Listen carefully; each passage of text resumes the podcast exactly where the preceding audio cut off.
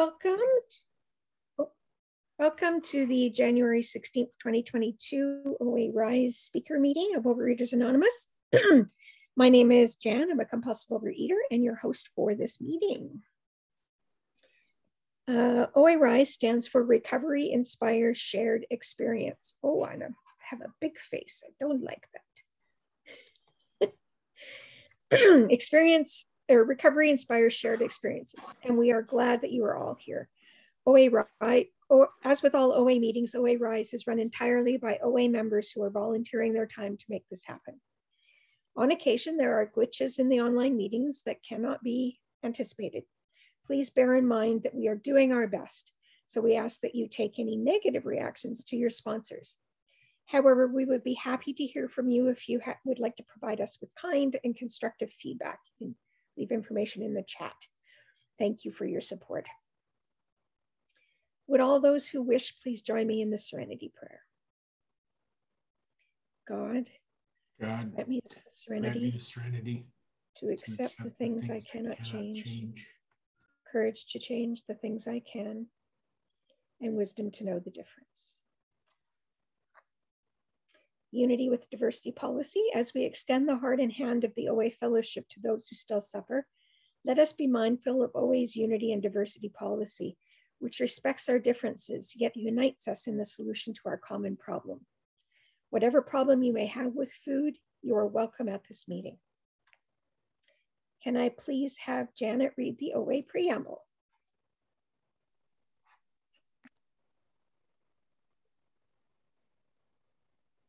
Been unmuted, Janet. I know, but I, I thought somebody was going to screen share it. Oh, that's right. Sorry. Oh, that's Connie's okay. working on it. Connie's working on it.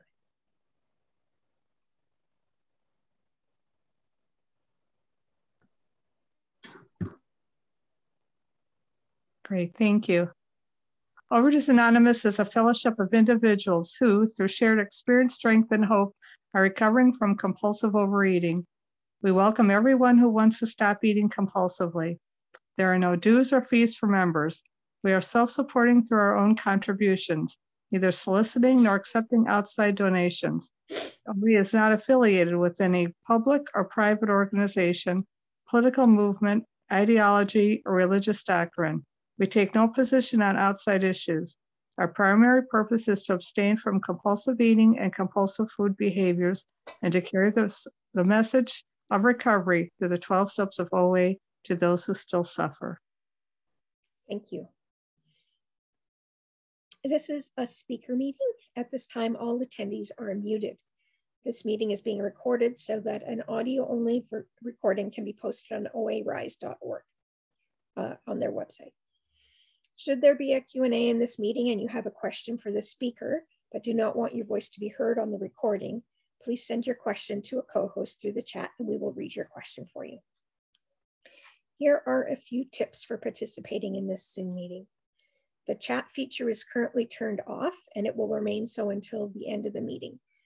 You may chat with any of the co-hosts if you need assistance. Please note that speakers are only listed as co-hosts so that they have ease of access to use the Zoom features. They will not be able to respond to questions in the chat. So if you have any questions or concerns during the meeting, please ensure you communicate with the tech co-hosts only. You can change your name as it appears on Zoom.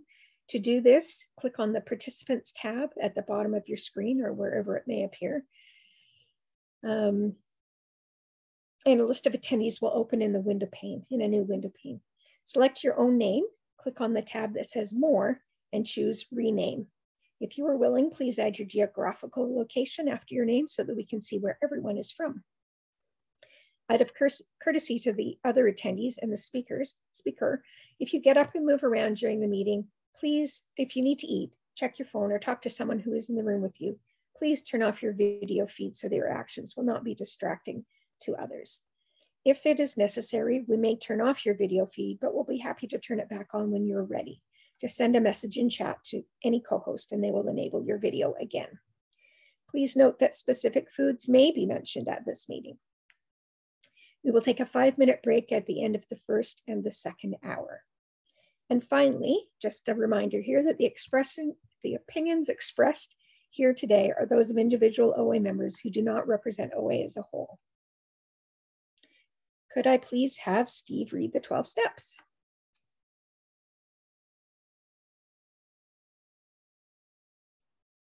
Okay. 12 steps. One, we admitted we were powerless over food, that our lives had become unmanageable.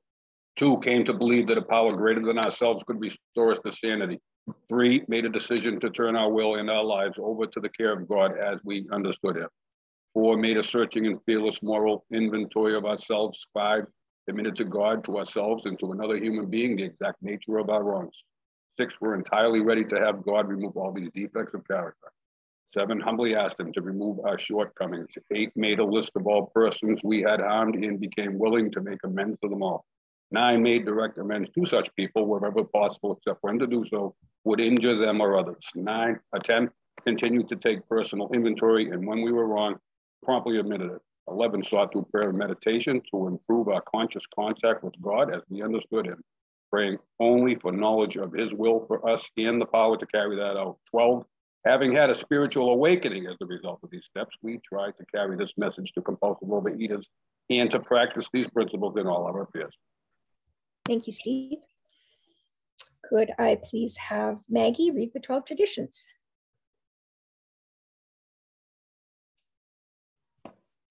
Hi, this is Maggie, compulsive overeater. The 12 traditions of Overeaters Anonymous. One, our common welfare should come first. Personal recovery depends upon OA unity. Two, for our group purposes, our group purpose, there is but one ultimate authority, a loving God, as he may express himself in our group conscience. Our leaders are but trusted servants, they do not govern. Three, the only requirement for OA membership is a desire to stop eating compulsively. Four, each group should be autonomous except in matters affecting other groups or OA as a whole. Five, each group has but one primary purpose to carry its message to the compulsive overeaters who still suffer. Six, an OA group ought never endorse, finance, or lend the OA name to any related facility or outside enterprise, lest problems of money, property, and prestige divert us from our primary purpose. Seven, every OA group ought to be fully self supporting, declining outside contributions. Eight, Overeaters Anonymous should remain forever non uh, professional, but our service centers may employ special workers. Nine, OA as such ought never be organized, but we may create service boards or community or committees directly responsible to those they serve. 10. Overeaters Anonymous has no opinion on outside issues. Hence, the OA name ought never be drawn into public controversy. 11, our public relation policy is based on attraction rather than promotion. We need always maintain personal anonymity at the level of press, radio, film, films, television, and other public media of communication. 12, anonymity is the spiritual foundation of all these traditions, ever reminding us to place principles before personalities. Thank you. Thank you. The seventh tradition, According to our seventh tradition, we are self supporting through our own contributions. We send all contributions in excess of our expenses directly to the World Service Office to help carry the message to other compulsive eaters. Our meeting expenses are a Zoom subscription and the OA Rise website, which includes the cost of extra storage so we can upload the speaker recordings for you. Contributions can be made to PayPal, uh, made by PayPal to our email address, info at oarise.org or you can visit our website at oarise.org and click the Contribute Now button, which is easily found on the home screen. A suggested donation of $3 will allow the OA Rise speaker meeting to continue. And just a note, some people are finding that on the OA Rise website, the Contribute Now button is, you can't read the words, but it's the black bar that's right below, below the information um, so if you have problems with that, just know that it is there. You just can't read the writing because I, I guess it's there in black text. It is now my great pleasure to introduce our speaker for today, Patrick, who will be sharing on today's topic, vital spirit, spiritual experience, all caps in experience. Welcome, Patrick. You're muted. Hello, my name is Patrick, and I'm a compulsive overeater. Um, and I just want to uh, first thank um, the uh, the thank everyone for the invitation to speak today. Uh, it's always an honor and a privilege to uh, share my experience, strength, and hope um, in this fellowship. And um, I'm always just very grateful to be able to to um, to participate. Um, OA saved my life. I'm a guy who uh, was sitting in the rooms of another 12 step fellowship for 11 years. Um, and at 11 years uh, in that fellowship, I was um, 400 pounds and dying of type 2 diabetes. And, and I would have reported to you that I was um, living a spiritual life and I was doing anything but. And a responsible, recovered member of um, Overeaters Anonymous 12 stepped me at the International AA convention in Atlanta in 2015 and saved my life. Um, what the, the, the physical result of what what's occurred for me in Overeaters Anonymous is I've lost 175 pounds, and I I sent a couple of photographs. You guys can put those up if you want at any point, just to show them the contrast. Uh, there's there's two two photographs. If you, you can put them up side by side or one at a time. Um, but um, so I don't take this responsibility lightly in any way. Um, I believe that we have a fatal disease. And in the, um, I was reading the the third edition of the Overeaters Anonymous Brown book this morning, just because I like to do that occasionally. And in on page one of our invitation to you, um, I'm just going to read a little bit of this because it it sort of gets me in the in the in the in the rhythm of that's obviously the the now photograph. Um, that's the after picture. Um, and there should be a before there somewhere. Um, where i was and this is the we we we actually went back to this same spot where the original photograph was taken when when i'm at my heaviest um, our invitation to you. We of Overeaters Anonymous have made a discovery. At the very first meeting we attended, we learned that we are in the clutches of a dangerous illness and that willpower, emotional health, and self confidence, which some of us had once possessed, were no defense against it. And that's why I. Um, I wanted to talk about a vital spiritual experience because the big book of Alcoholics Anonymous talks about that's what's necessary in order to recover uh, I wish it was just as simple as putting down the food. Um, if if it was just as simple as putting down the food, I you'd have a different speaker today because I would have put down the food. But I what I didn't understand is that I had the same um, I had the same allergy to certain ingredients in certain foods as I did to alcohol. Um, and so um, I needed um, I needed the same sort of experience hitting a bottom, having phys- you know being near death. I, I, was suffering from type two diabetes. My blood sugars were regularly th- um, showing in the 400s, um, and I had put on 150 pounds after having a triple bypass in year five of my recovery from alcoholism in AA. So, in the ensuing six years, from the fifth year of my sobriety to the 11th year of my sobriety, I gained 150 pounds after a triple bypass on my heart. I don't know any cardiologists that would re- recommend that as a recovery process from, um, from, from heart surgery. And, and what I can report to you is that I remember very clearly after that heart surgery thinking, well, I can pretty much eat whatever I want now because I've got sort of a clean slate. I had nearly drank myself to death at age 44. And so now at age 49, having had this surgery, I thought, well, I guess I'm good. I, you know, I'm, uh, I can pretty much eat whatever I want. And I did. And the results were the full allergy to sugar, the full allergy to other ingredients uh, in some foods, and the full compulsion kicked in and I, as it, when I came to to uh, to Overeaters Anonymous, I did a food, you know, I, I did a series of questions uh, around step one, and one of the things I did was look back at my behavior with food my whole life. Um, and I I wasn't morbidly obese when I was a kid, but I was a husky kid. You know, we had to buy husky pants. I was always a little bit overweight. I wasn't morbidly obese, but I was big for my always big for my age, always overweight for my age, and I always had just a a massive affinity for sweets and sugar.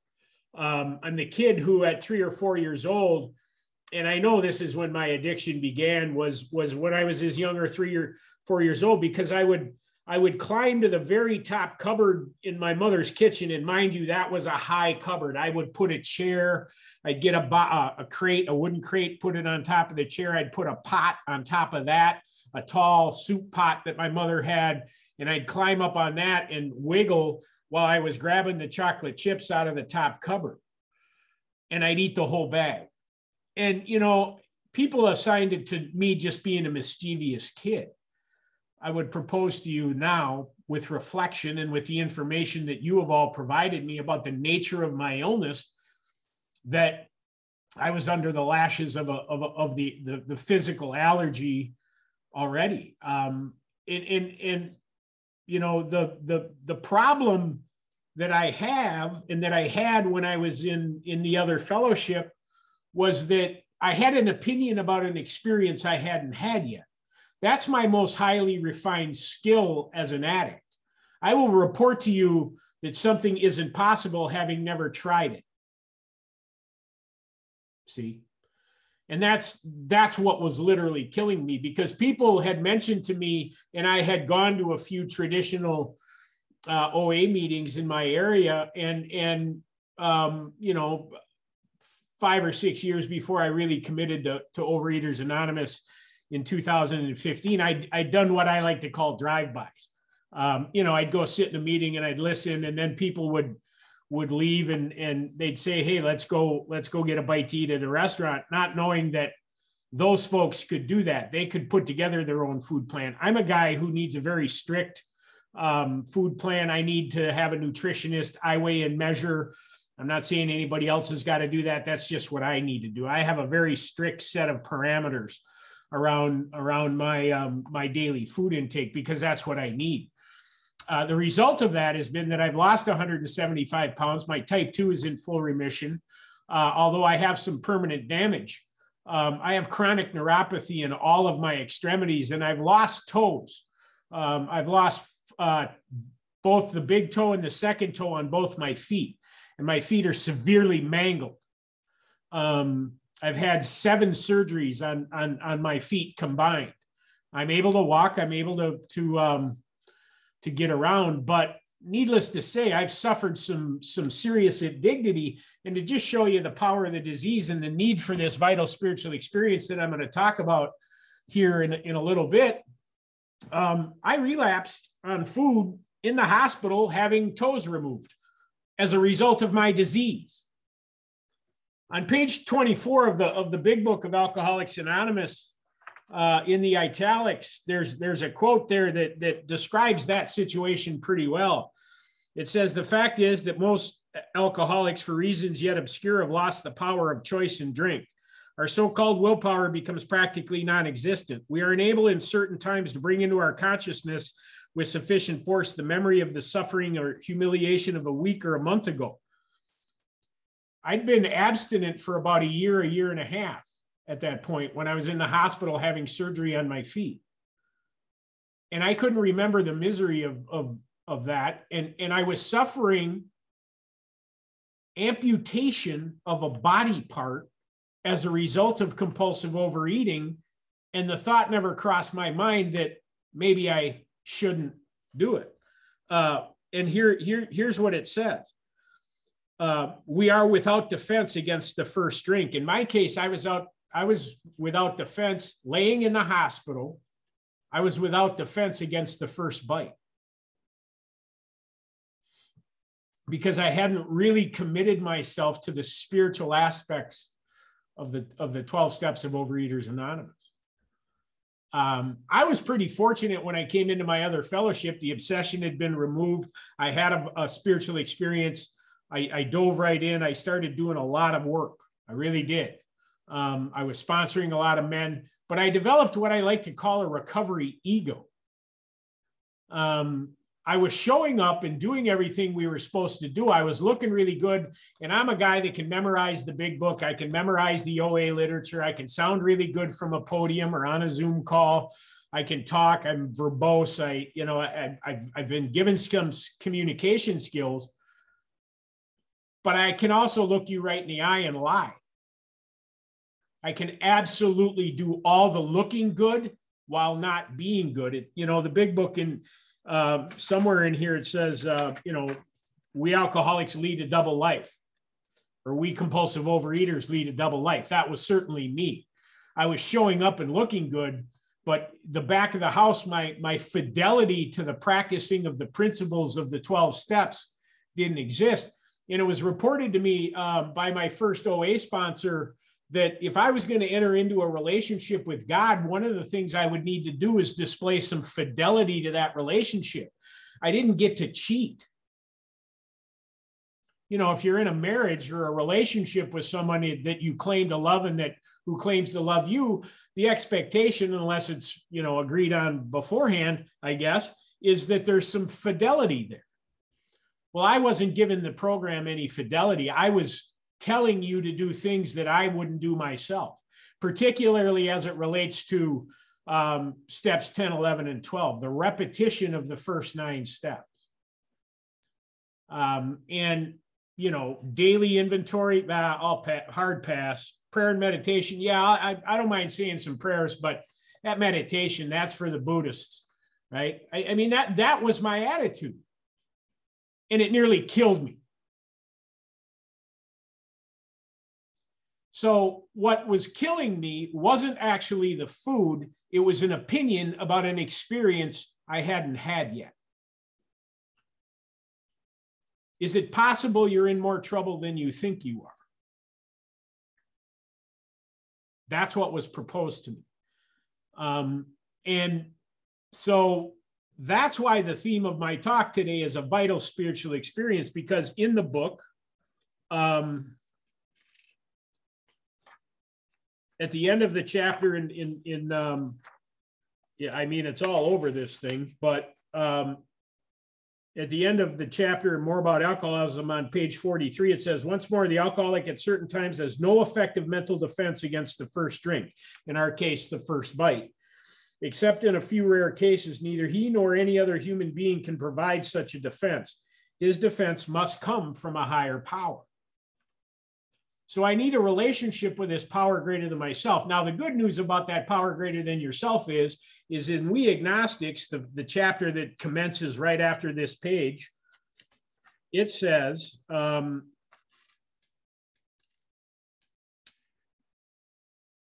very, very, um, very clearly, when therefore we speak to you of God, we mean your own conception of God.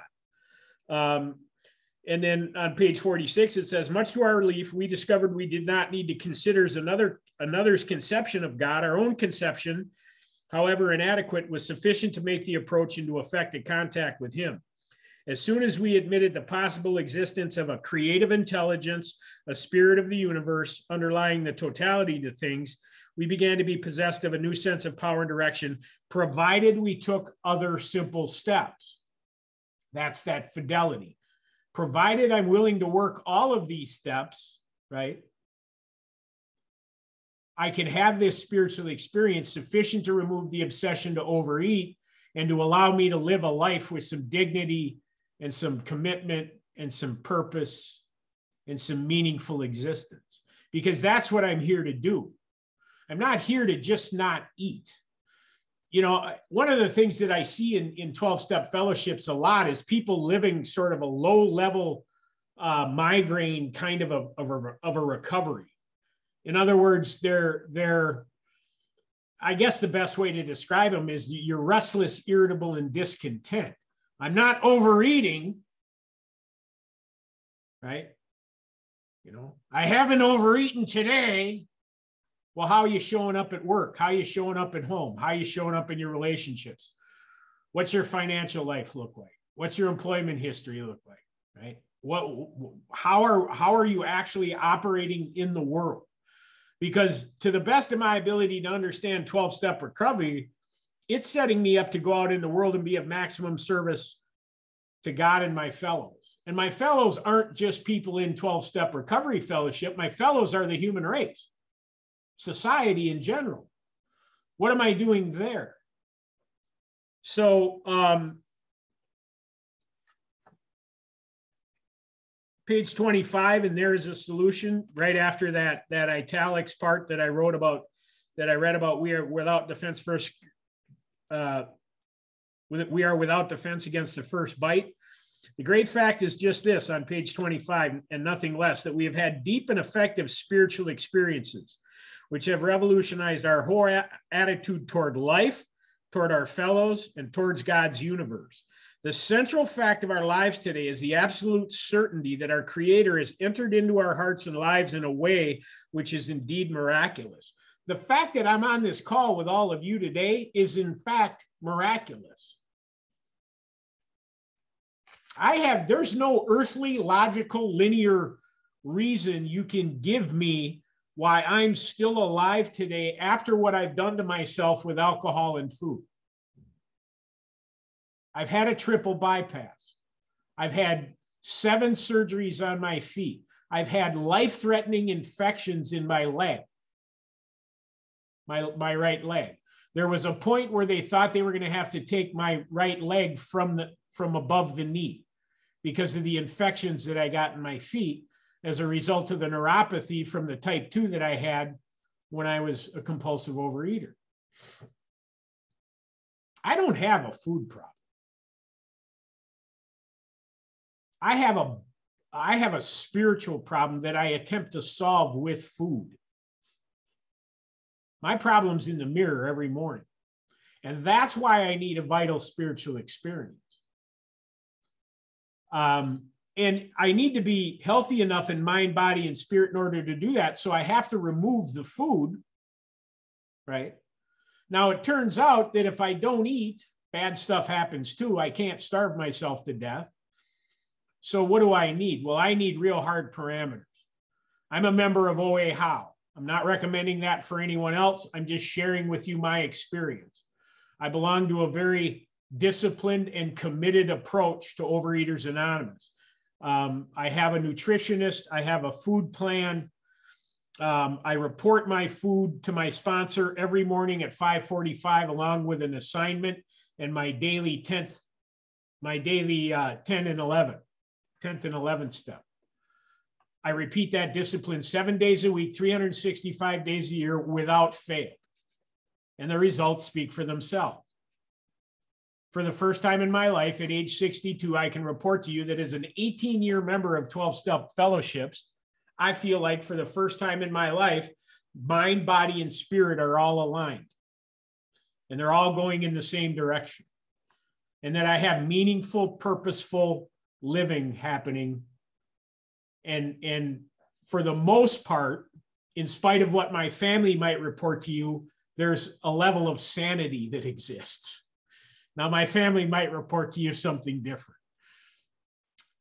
but i get to participate in that family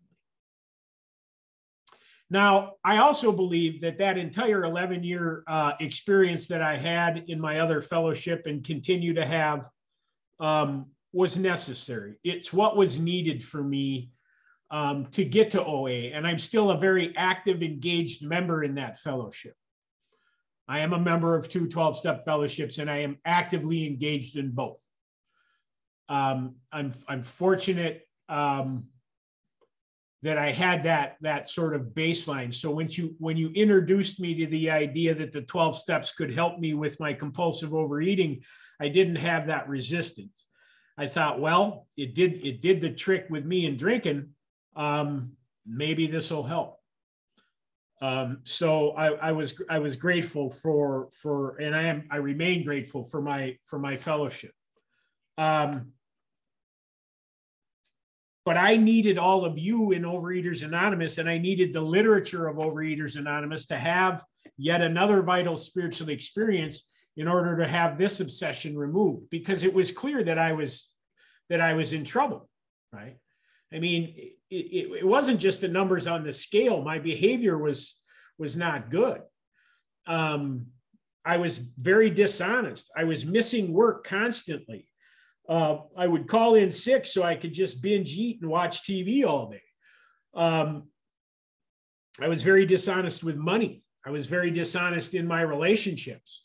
Um, I was I was you know going. I was sponsoring men in my other fellowship and telling them to do things that I wasn't doing. So I was living a lie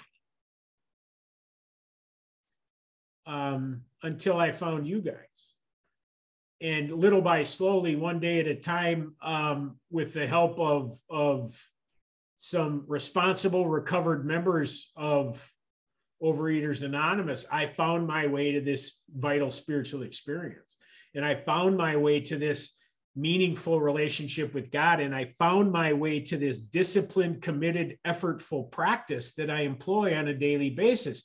And you know, those words I just said, if you tell me five years ago those are going to start falling out of my mouth because I actually enjoy them, I'm going to tell you it's not possible.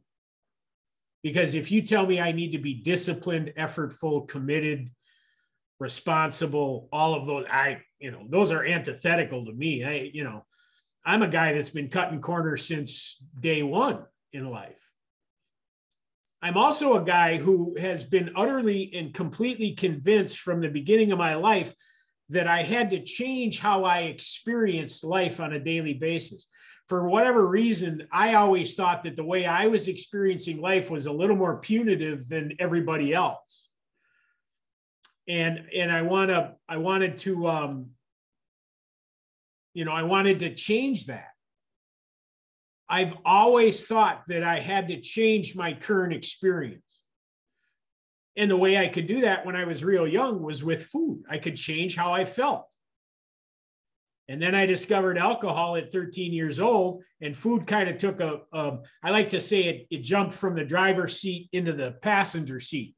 It stayed there, it stayed in the car, and I would, I drank every day and I overate every day but the drinking seemed to keep the overeating sort of in check. I didn't get morbidly obese, really morbidly obese until um, I, I, I got sober, which is still odd to me, by the way. Um, but you know, it is what it is. Um, so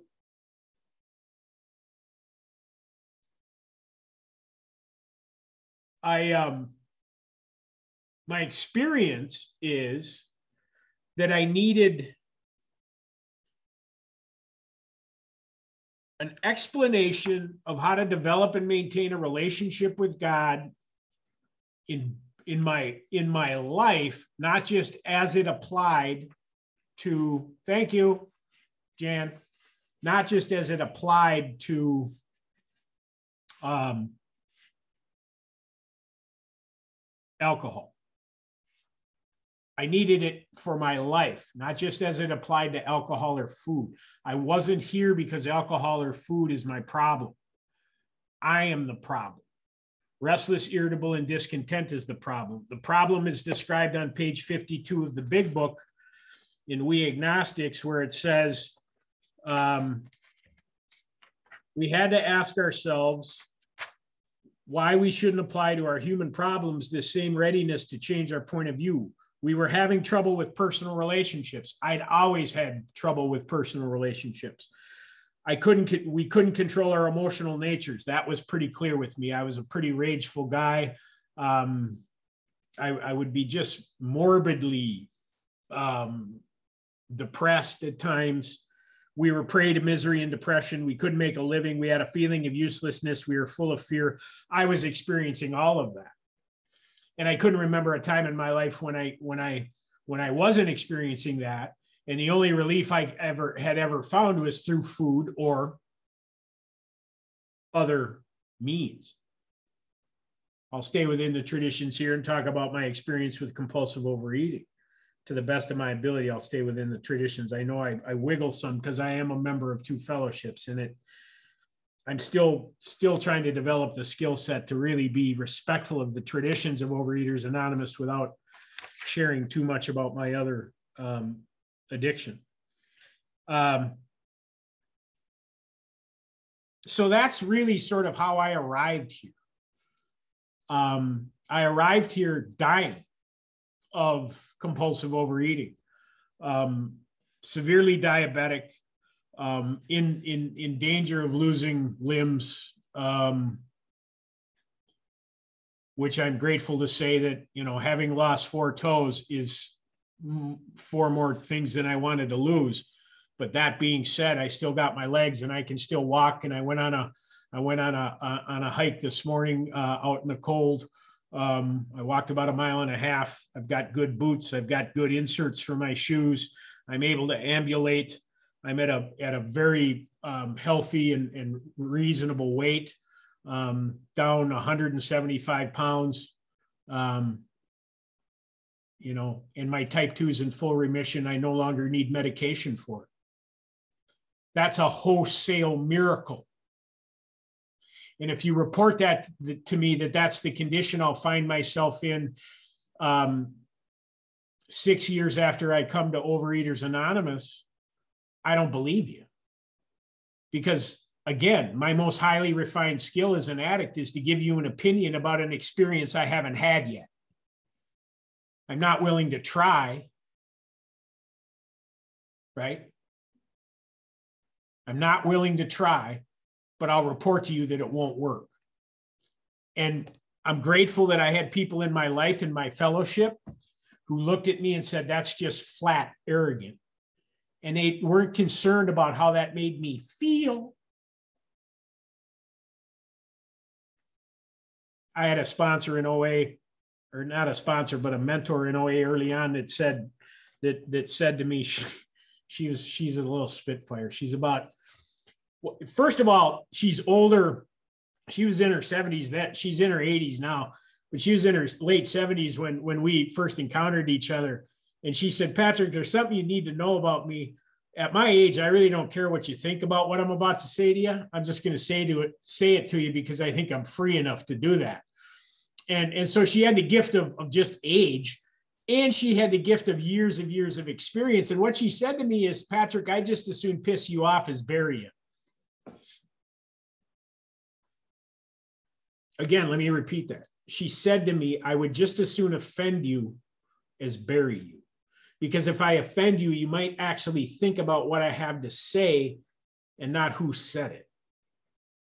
And I get that the message that can come out of my mouth sometimes can come with a little force and a little passion, and I can get that it can be a little bit bristly. I understand that. But I would encourage you to look at what's being disturbed, not who's doing it. Don't make it personal. Look at what's being disturbed. Look inward because our problem exists on the inside, not on the out. It manifests on the outside with weight or or or anorexia or bulimia. It manifests manifests in a physical way.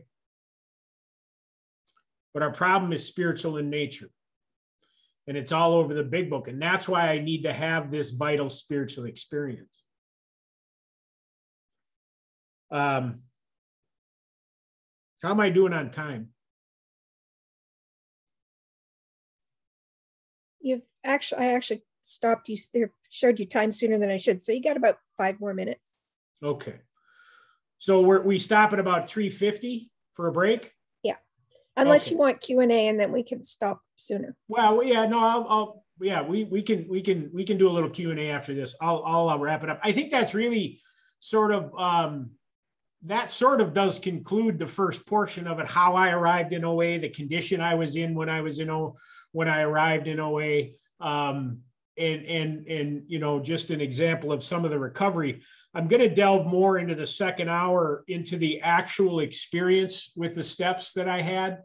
Um, and I'll go through to, to the best of my ability. I'll get, I'll get through a, a brief description of all 12. Um, I think that's important for people. I don't know if there's any new folks on here or anybody that's struggling. Um, I, I, I, I, encourage uh, Jan or whoever to share all of my contact information via via the chat, via whatever you want. Um, you can put my phone number up there. You can put my uh, you can put my email up there. Anybody that wants to contact me after this talk is done, I'm happy, always happy to answer questions. Um, you know, if if you're new here, I want I want I want to uh, I want to report to you that there's something called permanent recovery available to you, and it comes right out of the uh, the Overeaters Anonymous 12 Steps and 12 Traditions, and it's in the first paragraph of Step 10. It says many of us have come to Overeaters Anonymous after years of pursuing short-term solutions to our long-term problem of compulsive eating. One aspect of this program that keeps us here is the promise of permanent recovery from this baffling malady. Permanent recovery. You know, there's this myth that'll go around 12 step fellowships that relapse is part of recovery. And I want to call BS on that because it's not part of recovery. It's a it's a symptom of the disease, and I don't beat anybody up for having experienced it. I just described to you experiencing relapse in a hospital. So I'm not beating anybody up but i'm not to i'm not to sign off on the fact that relapse is a part of recovery it might be part of your journey it might be part of your story but it's a symptom of the disease and it would indicate that there's something wrong spiritually because what the what the what the OA literature is reporting to me in step 10 is that something called permanent recovery is available. And in the forward of the second edition of the Big Book of Alcoholics Anonymous, they talk about the same thing. Permanent sobriety. And in, in, in Dr. Bob's story, from the time he completed his amends, he never drank again until the time of his death, and he helped 5,000 people in between.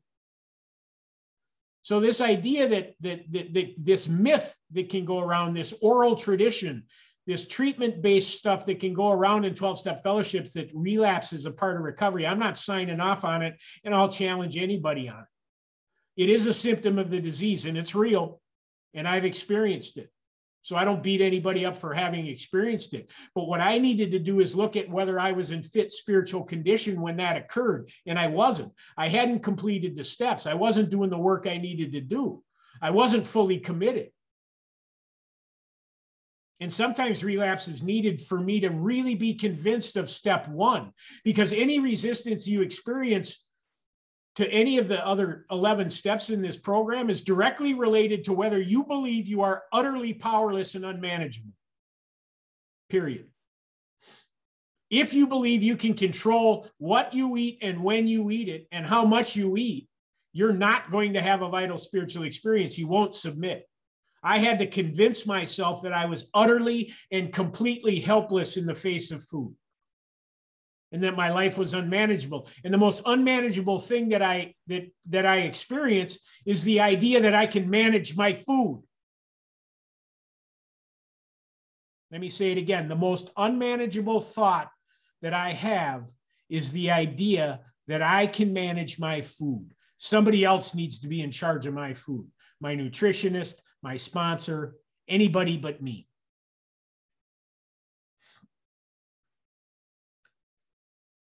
One aspect of this program that keeps us here is the promise of permanent recovery from this baffling malady. But what in the world, what in this world is truly permanent? We read on page 204 of our For Today book. Repetition is the only form of permanence that nature can achieve. If we are to experience permanent recovery from compulsive eating, we will have to repeat day after day the actions that have already brought us so much healing, which means because they're describing it in step 10 of this text, repeating the first nine. I think I'll end there for now. If anybody's got any questions, I'm happy to, to answer them for this first hour. And then we'll get into uh, we'll get into my walk through the work in, in Overeaters Anonymous in the second hour. Any questions? So can we get people to raise their hands if they have questions so that we can spot you easier to, uh, more easily to have you speak? Sherry has her hand up. You're mute. You. Yeah. Um, hi, Patrick. Thank you so much. I wanted to ask you about when you said that you needed to convince yourself that you are hopelessly powerless. I can't remember the words, but I just remember the convince yourself. Um, do you remember how you did that? Yeah, I binged on cashews in a hospital when they were about to remove a piece of my body from the effects of compulsive overeating. That's fair enough. okay, Mike. And so and there upon, was upon review the next day. Yeah. Because I was, was supposed to be, clear. I was supposed to be fasting before the surgery, right? Yeah. And they had to postpone the surgery a day. Ah, and they were okay. about, they almost kicked me out of the hospital. Right. Because of I had been, you know, quote unquote non-compliant. So it wasn't like you weren't you had to actually convince no. yourself it was it was proven to was, you. Yeah, yeah. And okay, all right, that's awesome. Thank you so much. I'm sorry that happened, but thank you. Well, it's it, it got me here. Mm-hmm, mm-hmm. Anybody else? Don't be shy. And by the way, it doesn't have to be a question. If you just got something you want to share, that's fine too. And um, Patrick, I also found a way to put your pictures side by side. I could quickly share those now if you like as well. Yeah, go ahead, put them up. I, I think the contrast is is pretty cool. There it is. Yeah, so you can see the the, the picture on screen left is um, that's me in 2015 at the International um, AA convention. At this point, I can walk about 500 feet at a time. Uh, I'll describe how I got 12 steps by an OA member at that at that convention. That OA member happens to be in that photograph, and these two individuals have both given me their permission to be in this in these photographs, so I'm not busting anybody's anonymity here. Um, and this is that the other photograph is when I went back to Atlanta to visit them because uh, they're good friends um, um, about four years later, and you can see the the effects of a disciplined, committed program in Alcoholics or in uh, Overeaters Anonymous. Mm-hmm. Undisciplined on the left, disciplined on the right. I think the results speak for themselves. Thank you for that. Okay. If there's no other questions or comments, I guess we can we can take the break and be back at. So it according to my watch, it's 10 to the hour. So um, if we want to take 10 minutes, we can come back exactly on the hour, please. Okay. Are we good? Okay. Um, Patrick, compulsive overeater, welcome back. So the um, the walk through the steps this relationship with God, this um, you know, this this idea that I need to live a spiritually based life in order to not compulsively overeat. Um, what you know, what exactly is that about? Um, you know, I thought I had that covered in my other fellowship. I thought I'd done a pretty good job with that. I, I had a you know, I prayed and and I did inventory and I knew I was selfish and I knew I was dishonest and I was trying to be helpful to other people. Um,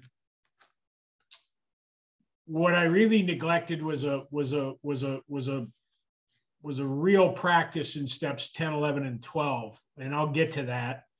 But it meant that I would have to revisit one through nine. Um, and I did that through um, this because it was specific to Overeaters Anonymous. I used this um, to do my work in Overeaters Anonymous. Um, I'm also a member of HOW, which has sort of an onboarding process. And then I went through the so my initial trip was through the big book in Overeaters Anonymous, but then I really wanted to do sort of a deep dive into Overeaters Anonymous 12 steps, and I used that workbook. And that's when things started to come alive for me um, a little more uh, as far as this fellowship goes and my relationship to God, because one of the things that I realized uh, pretty early on, my like my my, so I've had a couple of stints of absence. My current abstinence date is August 26th of 2020. Um, I had a, a, a procedural slip. Uh, it wasn't a food binge. My previous slip had been a food binge.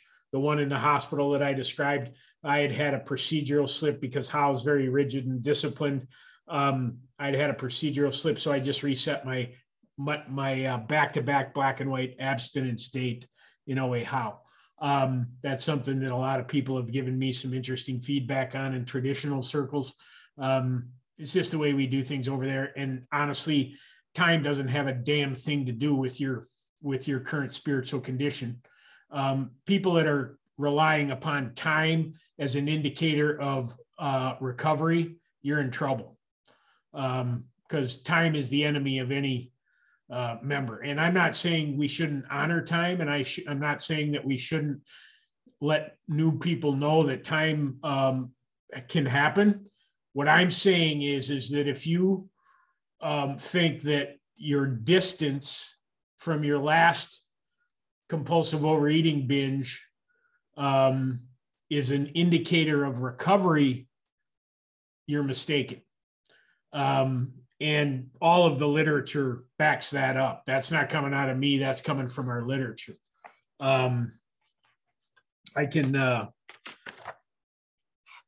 so I used the workbook. And what I needed to get real clear on was first, for my first step experience, was that physical allergy, that there are just certain foods I can't consume or it's going to trigger the allergy and I'm going to want more. And I got pretty clear on that. And then it came to this higher power thing. And I was raised, I was a theologically abused kid. I was a kid who was raised in a, in a very strict uh, religious way um, very condemning and, and sort of not useful. Um, and I had thought that I had set some of those resentments aside, but the truth is, is what I had I had de- I had dealt with the individual resentments, but I hadn't really come to a um, a personal idea or a personal version of a power greater than myself. I just sort of used a, a general thing, and and my my sponsor, my OA sponsor, said to me something interesting. She said, "Well, Patrick, you know, your current condition would indicate that that might need to change. You might need to come up with a real. Uh, it, it might need to expand a little bit. Maybe your higher power needs to get a little bigger. Um, and and I well, you know, uh, I turned my life and my will over to the care of my higher power. My higher power is clearly not taking care of me. Um, and she looked at me and she she started laughing. And then I had sort of so, you know, we worked on my my conception of a power greater than myself. I came up with five attributes that that um, power would have in my life. Uh, their uh, love, compassion, um, understanding, power, um, and wisdom. And she said, okay, why don't you start living your life like that's true? And that really caught me off guard. And I said, what do you mean? And she said, no, you if, if you want to believe that that there is this power greater than yourself in the world, you might need to start living that way, actually applying the principles of your higher power in your life on a daily basis. In other words, if you believe it should be loving and compassionate, you need to display loving compassion to everyone you encounter. Whoa, wait a minute.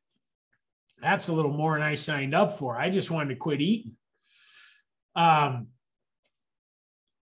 but she she said, "Well, we're here to build experience, not opinion." Hence the the title of my talk today, a vital spiritual experience. Right? This isn't about how I feel. It's about what am I currently experiencing with God? And how am I showing up in life? Where am I being helpful instead of helpless? Where am I being selfless instead of selfish? Where am I being honest instead of dishonest? Where am I displaying courage in spite of fear? Right? Because this idea that that all fear is going to be removed and i'm to there's somebody in the waiting room just heads up um, um, where where am i going to be in this in this idea that that you know i'm i'm not, I'm not going to live a life without fear so i need to display courage it, you know I, I i people will often say and i've heard this question asked in 12 step rooms a lot you know what's the opposite of faith what's the opposite of fear? And people will say faith, and I say BS. Because I can sit on a couch and tell you I got all the faith in the world and not take action. Action requires courage. The opposite of fear is courage. Now, I might need some faith to build courage. It might be an ingredient, but I need to take the actions and face myself as I am. Maybe if my food plan isn't working, maybe I need to weigh and measure. I don't know. I'm not I'm not saying that's the case for anybody else. I'm saying that's the case for me. I couldn't do traditional OA where I got to eyeball how much I put on my plate. I need to weigh and measure. I had to turn that over. For me, turning my life and my will over to the care of God means weighing and measuring everything that goes in my mouth. That's me. If you're not there, God bless. Sure worked well for me. Um, so when it came to step three, after we had come to this conclusion, um, and this is where it gets this is where it gets pretty interesting. If, if you go to how it works in the big book, and we start reading about step three, um, on page 60, being convinced we are at step three, which is that we decided to turn our will and our life over to God as we understood Him. Just what do we mean by that? And just what do we do? I don't know what it's going to mean for you. And I don't know what it means that you might have to do. Right. You know, the, the big book asks us, are you willing to go to any length? Well, what does that actually look like in your life? And are you actually willing to do that? Because if what you're currently doing ain't working, maybe more is needed, right? Uh, the first requirement is that we be convinced that any life run on self will can hardly be a success. On that basis, we're almost always in collision with something or somebody, even though our motives are good. Right? And then it goes on to talk about, you know, our actor is self centered, egocentric, as people like to call it now nowadays. Then it goes into the, you know, six page 62. It says selfishness, self-centeredness, that we think is the root of our troubles, driven by a hundred forms of fear, self-delusion, self-seeking, and self-pity. We step on the toes of our fellows and they retaliate. Sometimes they hurt us seemingly without provocation. But we invariably find that at some time in the past, we have made decisions based on self, which later placed us in a position to be hurt maybe the decision you've made based on self is that you're not going to follow a food plan or you're you don't want that sponsor that that makes you uncomfortable or you don't want to be challenged on this or there's three amends you're not going to do. Good luck. Because the disease doesn't give two rips about what you want to do or how you feel about the recovery process. It does one thing well walk you to death. You know, I see people in 12 step fellowships a lot treating this thing like they have a problem and not a life threatening disease. I solve problems. I've got a master's in leadership. I do consulting for a living. I solve problems all the time and I couldn't solve this to save my life, literally. I can look at a hundred, a, a dozen different areas of my life and solve problems. Is it possible I'm in more trouble than I think I am? And why do, why do I keep repeating that phrase? Well, because the big book lays it out for us. So our troubles, we think, are basically of our own making. They arise out of ourselves, and the alcoholic is an extreme example of self-will run riot, though he usually doesn't think so. Where are you currently an extreme example of self will run riot, even though you may not think you are? Are you worshiping time instead of a power greater than yourself? And I'm not saying you have to have a worship practice. I'm just saying, are you willing to implement the principles of, of the 12 steps in your life on a daily basis? All 12, not just a few occasionally.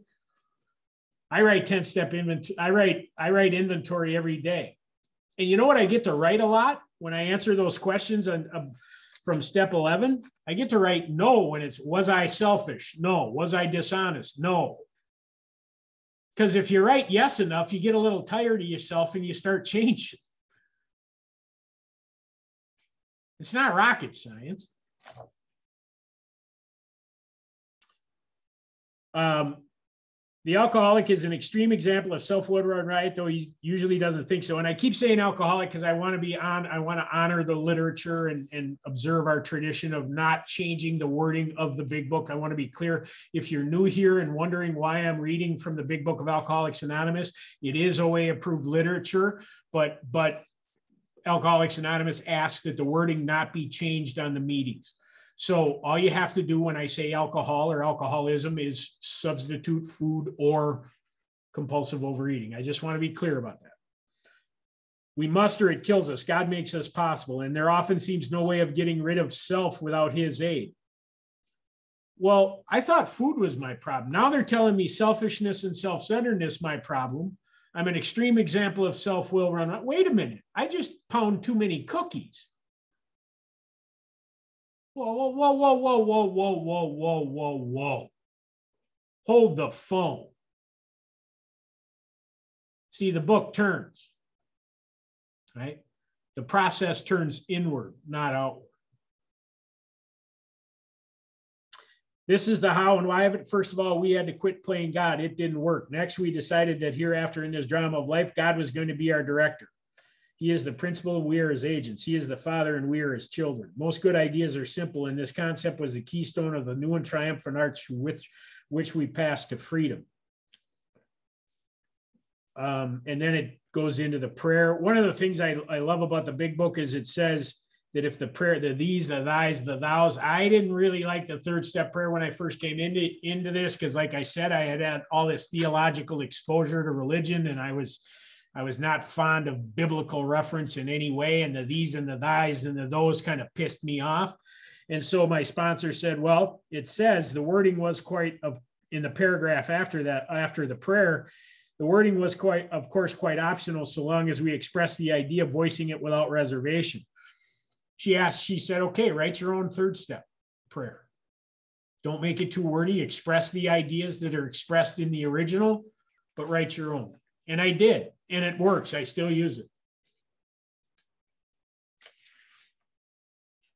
Then it says, and there's, there's a word in here that I like to focus on. Next, we launched out on a course of vigorous action. The first step of which is a personal house cleaning. So the, there's the word vigorous is only used in two places in the big book, and it's in reference to inventory both times. So this idea that I should wait and take your time and boop, it's BS. We're killing people with that talk. You should wait until you're six months abstinent to do your four step. Well, what if it kills me in between? There's nothing in any of our literature that says we're supposed to wait. Get to this work as soon as possible. I mean, it's like you know, I got a, I got a, I got a one pound tumor in the middle of my forehead. The doctor says we got to, we got to hit it with chemo. We got to do radiation we got to do surgery. We got to do it all in the next two weeks or you're to die. And I'm like, ah, I'm to just see if it reduces itself by on its own. It's insanity. We have access to an infinite power that can free me from the obsession to overeat and allow me to life, live a life with dignity and meaningful activity and compassion, service, willingness, love, understanding. And my response to that is, ah, I'm going to wait on that. I would propose to you that that's a first step issue. Somebody's trying to, you're still trying to manage your life. And here's the interesting thing that I found out about unmanageability. My sponsor let me know, she said, Patrick, your life is not unmanaged. It is unmanageable when you manage it. If you allow this program and the people in it to help you, your life will be managed much better. And guess what? She was right. And yes, I have a woman sponsor. Just, you know, it was that's who was in the room when I came in was women. That's why I have a woman sponsor. We have very healthy boundaries. I don't I don't recommend it or not recommend it. I, I know it's it's just different over here in OA, you know. Um, it just is. So if if you know if if you need a male if you're a male and you need a male, that's great. Um, I don't have issues with that stuff. I sponsor one woman in Overeaters Anonymous. So, and I sponsor two men. So, you know. So next we launched out on a course of vigorous action, the first step of which is a personal house cleaning. Then it goes through the instructions for step four. Um, here's here's the thing about steps four and five that I'll share. I think we make way too big a deal out of these two.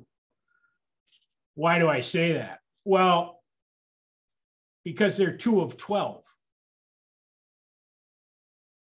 And there's this idea that if I get some insight into what my problem is, I'll be able to change. Well, if you could change, what the hell are you doing here? Again, that's a first step issue.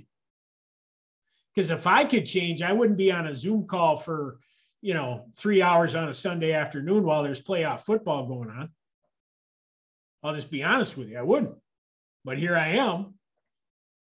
Why am I here? Well, because I need to be and I get to be. I really do enjoy doing these things. But I think steps, as it relates to steps four and five, um, I have some things I like to share. They can rattle people's cages a little. I don't really, how do I say this nicely? I guess I can't say it. I don't care if it rattles your cage or not. I, I just assume not bury you and and I think we get some oral traditions going on in our 12 step groups that can be dangerous. And one of them is this idea that in the four step, I'm looking for my part. That's not what the book says. What the book says is I resolutely looked for my own mistakes. I disregard the other person entirely. Now, maybe it's semantics, but I think language is really important. And my part is nowhere in the book as it relates to how I do the last column of an inventory. I have the example of the four, the three columns. I look at that, and then it says, referring to our list again, putting out of our minds the wrongs others had done, we resolutely looked for our own mistakes. Where had we been selfish, dishonest, self seeking, and frightened? So it asks us to look for those four things specifically, nothing else. You don't write out 400 paragraphs about why or how or what they did and what you did. None of that BS. Where were you selfish? Where were you dishonest? Where were you self seeking? And where were you frightened? And that's not punitive. Here's the good news about resolutely looking for your own mistakes. When you see your mistakes, you can correct them. You can get help correcting them. Mistakes are just indicators of a different direction. The problem is, is we assign judgment to it. Shit we're conditioned with when we're kids that, oh, you shouldn't make a mistake. It's bad if you make a mistake. Life's full of mistakes. There aren't, I don't think there are any mistakes, really. I think it's a bad way to describe it. I think that I have a delusional idea about the way I need to live based on a set of false belief systems that was jammed into me by society and two well meaning parents and then, in order for me to foster a spiritual life, that's got to go. Though a situation had not been entirely our fault, we tried to disregard the other person entirely. And I'm gonna I'm gonna get into a description of one resentment here um, that I found very it, it was just very powerful, and, it was a fear and a resentment. Um, and it related, it, it did relate to my sex conduct as well because it it it it the, the human being I'm about to talk to influenced the way I looked at relationships over my life. And I didn't even know that that was happening. I was raised in an alcoholic home and was witness to and victim of things that no child should be witness to or victim of. And you can let your mind run to the darkest corner of existence when I say that. I'm not going to get into the gory details because I've resolved a lot of it. I'd say I've resolved 95% of it. I've done EMDR therapy over the course of my recovery. I've done just a ton of work, just a ton of work. But the first resentment on my inventory, and as, as it's been with uh, most of the inventories I've done, and I did a bunch of them in AA, but when I came here, the first name was my father. My father was, was an alcoholic and he didn't treat me very well. I'll just leave it at that. Um, and when he died, at I was 23 years old. When he died of alcoholism, I was thrilled. I was happy. Good riddance. That's that was my attitude at the time. Uh, now, mind you, I'm a budding, I'm not a budding, I'm a full blown alcoholic and compulsive overeater at the time. Um, I'm wrapped in self completely, just viciously so. But um, you know, I had this vision of my father. Now, my father was 45 years old when I was born. I want I want to be clear about that. So we get to the fourth column, and and um, and my sponsor says, "Well, what you know, my OA sponsor says to me, what was your mistake here, Patrick?" And I said, "You know, I still been trying to figure that out. That man was relentlessly cruel to me, and and whatever." And she said, "Well." He was an alcoholic, right? And he said, yeah. And she said, and you're an alcoholic, right? And I said, yeah. And he says, is your mistake just not having compassion for the idea that he was sick? And I, you know, I had prayed for that and, and I would get periods where I would just get this little slice of forgiveness. Right. And then she asked me an interesting question. She said, How old was your father before you were born? I said, 45 years old she said, "Hmm, that's interesting. That's kind of a that's kind of a, a, a, little bit late for a kid to come along. I wonder I wonder what your dad was like before you were born." And I said, "I don't really know." And she said, "I need you to go find out." You see, I had a relationship with my father from the time that I could physically remember as a young kid until he passed. That was my experience but I didn't know the man. So what I did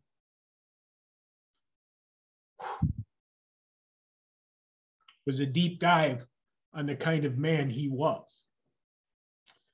And what I found was a man who was born in the Northwoods of Minnesota in 1912, who at eight years old had a mule and two water bags out in the woods with his with his father where they were clearing logging roads and doing physical labor. And he'd do, he'd do that all summer and he'd go to school in this one room little one room. There wasn't even a road into that town then right? And he'd go out and he'd shoot his own dinner and he had this hard scrabble life right? And i got these old photographs of him some of which i had i never had a photograph on my wall of my father in any place i lived until I did this work in OA with for my father, with my father.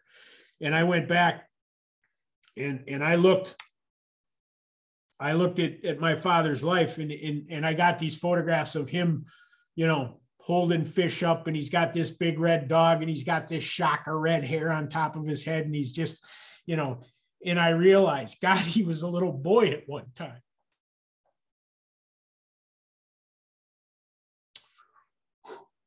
And then I, I got to understand a little bit about the fact that that that he went he worked really hard and saved up money so he could go to college.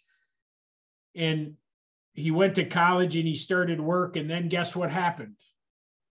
The depression. And then guess what happened? World war ii And my father became a, a, a non, uh, he became a, um, a captain. He got a field commission. He became a captain in the United States Army. He got a field commission, which means he didn't go to officer school. He, he excelled to the level that they made him a captain of an ammunition dump in North Africa in the fight against Rommel. And he came home from that war scarred in ways that I could never imagine. And he started a family. Now, this is the gift of inventory. This is the gift of someone holding my feet to the fire and resolutely looking at my own mistakes, not my part, but my mistake. And my mistake is I had never taken the time to get to know a man that I had deeply hated most of my life. And it was killing me, not him, because he'd been gone for 30 years. And I was 400 pounds and suffering from type 2 diabetes and dying in the rooms of another 12 step fellowship because I had a mistaken notion about who he was. Is it possible you're in more trouble than you think you are? And is it possible that's what's keeping you from true freedom? Is an opinion about an experience you haven't had yet. And I get that that's difficult. I get it. It's intended to be.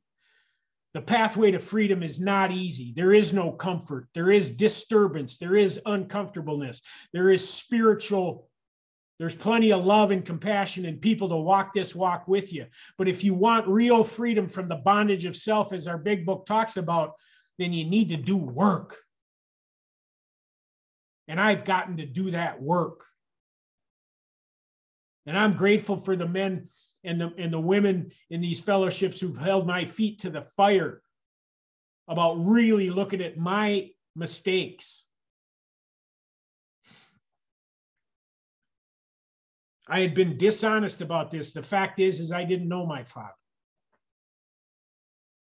I had my experience with him, and my experience with him was was was when he was in the throes of alcoholism, probably as a result of having post-traumatic stress syndrome from war.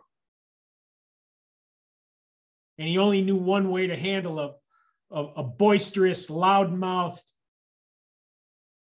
rebellious kid and that was with his hands. He didn't wake up one day and say, I want to beat the shit out of my fourth kid. That's not the way it went down. That's the way I thought it went down. He was in the throes of his illness. And, and, and because I'd had an experience with that, now I could begin to see. My father was a good, kind, loving man. So what did this result in? Well, I got to I got to report that in my fifth step. And in step six, there's an instruction in the big book that says, if we still cling to something we won't let go, we ask God to help us be willing. And I prayed every day for a year to be willing to let go of my idea about this man. And I said the seven step prayer on a regular basis you know, there's this idea in in in 12 step circles that well, there isn't much information in the big book about step six. Everything you need to know is in that one line. If you still cling to something you don't won't let go, we ask God to help us be willing. Go to your higher power. What are you currently clinging to that's keeping you from a real freedom and a, and a vital spiritual experience in, in this fellowship? What ideas are you clinging to?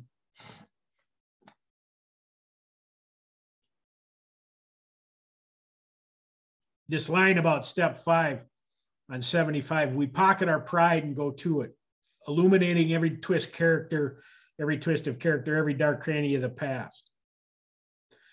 Once we are taking this step withholding nothing, we are delighted. We can look the world in the eye. For the first time in my life, after I fifth stepped that in OA, that deep resentment I'd had against my father, I could look the world in the eye because I wasn't running around condemning a man that had been dead for 30 years. I wasn't blaming someone else for my problems. See, it was this one thing that had prevented me from having the full vital spiritual experience. Now I have to maintain that because I can get back to that.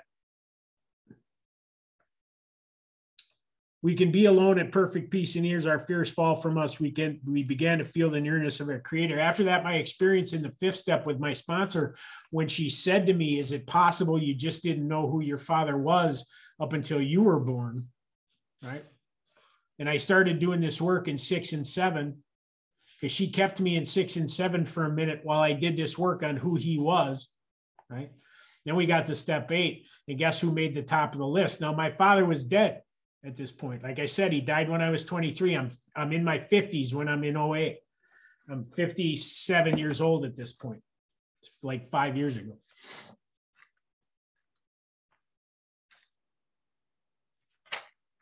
So I, I put him on my list and I want to go do this amend. And, and I come to step nine. Well, how do I do amends with a man I've condemned most of my life who's no longer with us? And my sponsor reports back to me why don't you honor his life by living with some of the values that he he taught you? Because i have a good work ethic. He gave me really both my parents were very intelligent. I inherited a good brain right? I because he was a depression era guy he taught me how to handle money right? When i wanted a bike when i was a young kid he threw me a he threw me an old uh, paper sack uh, a newspaper sack. It's a, it's a big canvas sack that you carried newspapers in and went and delivered them. He said, I'll pay for half the bike. You go earn the other half delivering newspapers. Put me to work when I was very young, and it, it helped me develop a work ethic and an understanding that you had to earn your way in the world. Even though I still had a vicious and still do have a vicious state sense of entitlement at times, right?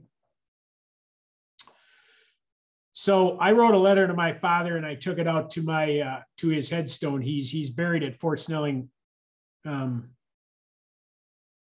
Fort Snelling, which is a, a, a it's for veterans.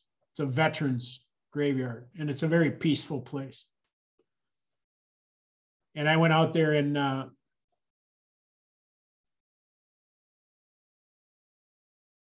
I had an experience with true forgiveness. And that's all I'll say about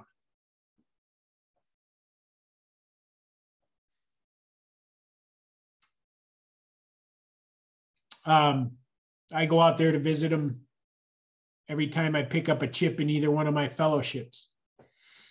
And I put it on his stone. And I thank him for everything he gave me. And I thank him for the life he gave me because he is part of what gave me life see that one thing, that one mistake that I was making about the nature of that man was killing me. Wasn't killing anybody else. He was gone. My father died as a result of his alcoholism. He had a bad car accident because he was intoxicated on a cold winter night here. And in those days, you didn't tell anybody that you were alcoholic when you went to the hospital and he had a grand mal seizure because he was withdrawing. And then, and he was in a persistent vegetative state for six months. And I never went to see him. Because, like I said, I was happy then. I was happy when he was in that state. And what I didn't realize is the effect that that had on my mother and my sister, who were there every night taking care of him selfishness, self centeredness, that we think is the root of our troubles. I was showing up like a donkey, thinking I was doing the right thing because of the way he had treated me. And what the problem was is that addictive illness was in my family. And meanwhile, I'm eating and drinking. I can't stop overeating. I can't stop drinking. I stopped drinking and I can't stop overeating. Right. This is 11 years sober. I'm having, or 12, 12, 13 years sober in AA and two years sober or two years abstinent in OA. that I'm having this experience with step four. And I'd been living my life telling you that I'd had a vital spiritual experience and I didn't know jack about it. Because I hadn't done the deep dive and I hadn't had people in my life willing to hold my feet to the fire the way that the program, the, the, the, the sponsor that I have in OA did.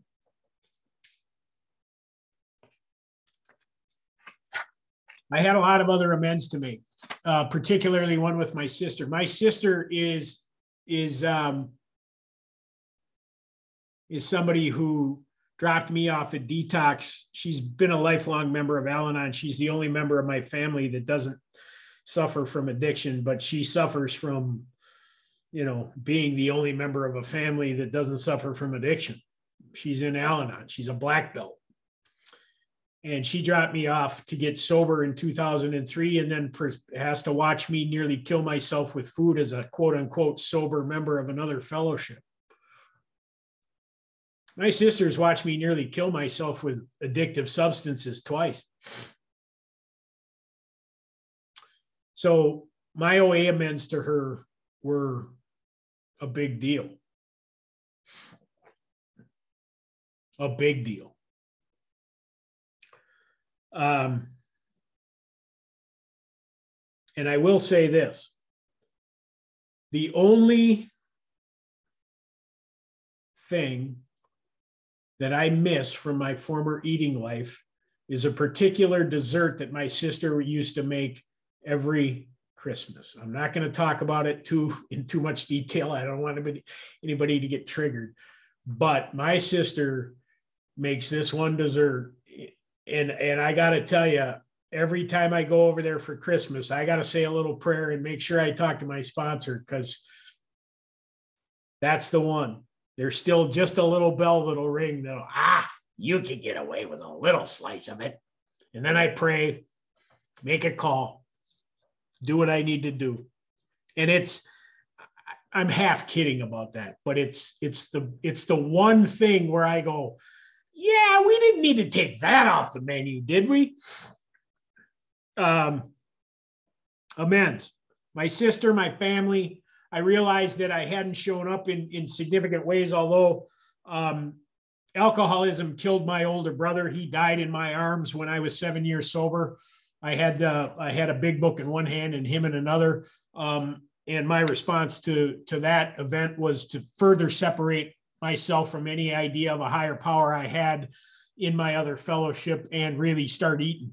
Um, I would say that my eat my I really started to to to eat really in a in a pretty crazy way after that event. Um,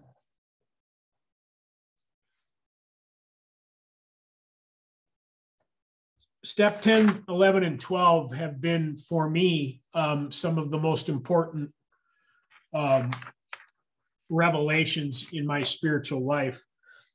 And I don't know if it's the repetition. I, I can't put my finger on one thing. I wish I could because I'd bottle it up and sell it to all of you and retire on a private island.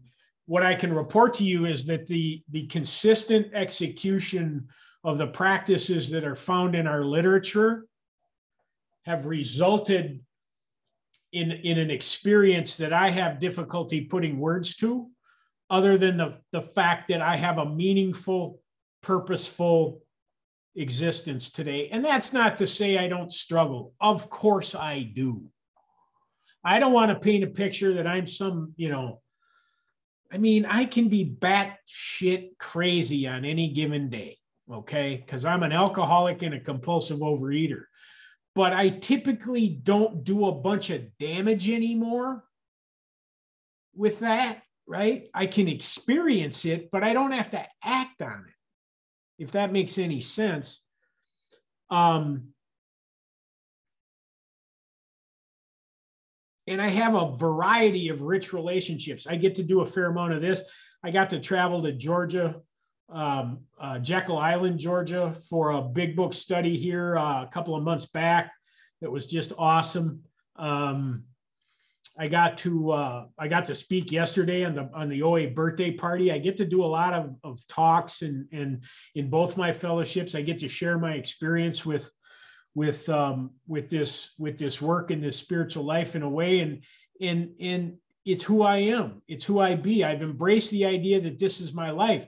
And most importantly, I get to carry the message to those who still suffer. I sponsor a bunch of guys in AA and I sponsor three people over here in OA. And the only reason I only sponsor three people is because my sponsor puts a limit on it. She puts a cap on it at three. And the reason she does that is because I have a level of commitment in my professional life and in my other fellowship that's pretty significant. And I have family obligations and all the responsibilities that other people have. And she says, you know, you've got, I don't know what what she's fond of telling me is, is last time I checked, Patrick, you weren't God, so why don't you let me help you? God bless her. Um, I'm a bit of a knucklehead. I don't know if you can tell or not, but you know. Uh, so steps 10, 11, and 12. And, and the I read that little piece from um, from our uh, from the from the Overeaters Anonymous 12 and 12, and I really like that. Um, the first through the first uh, the on the first page on page 83 of step 10 in in um, the Brown book. I don't know if you can see that, but the 12 steps and and 12 traditions of Overeaters Anonymous. It says, through the first nine steps of our program, we have made a beginning on an entirely new way of life, one that is leading us out of the mire of compulsive eating onto the solid ground of sane eating and successful living. That's what I was just talking about this idea of successful living, right? They're primarily intended to help us clear up the accumulated debris of the past. Action on these nine steps has also laid down patterns for us to follow in the future patterns which will enable us to thrive, grow spiritually, and be happy without excess food. Whoa, there's a, gee, well, that ain't, well, that sounds like a pretty good deal, doesn't it? Bring me some of that, please. Step 10 calls for daily repetition of these actions, following the new patterns so that we may experience recovery every day. The 10th step begins with the word continued, our first clue that perseverance is about to become a key aspect of our recovery program. Perseverance, what a gift. Right? Uh, in the past, we may have clung stubbornly to self-destructive eating and other harmful behaviors. Now we need to be now we will need to be stubborn about working our program, even during those times when we feel it isn't working or we aren't recovering quickly enough. That piece of, of, of this literature right there was really helpful for me because I'm a knucklehead. I don't know if you've noticed. I can be a little loud, I can be a little pushy, I can be a little of this. I'm stubborn as a mule at times. Well, now I can apply that stubbornness to my program. I can I can unequivocally not give up no matter what the situation is. I got put in a situation at work around a holiday party that I found to be very uncomfortable and honestly inconsiderate. I was able to voice my opinion about that very much so and, and extract myself in a dignified way without regard for how it made anybody feel, because I can't control how anybody else feels. The most arrogant thing I do is think you should change the way you feel so I feel better about myself, as a matter of fact. Let me say that again. The most arrogant thing I do is believe that you should change so I feel better about myself. I'm in charge of who I am and how what I experience. Nobody else. Me, God, and the people I choose to invite into my life. I can invite you or uninvite you. Choices, freedom, freedom from the bondage of self.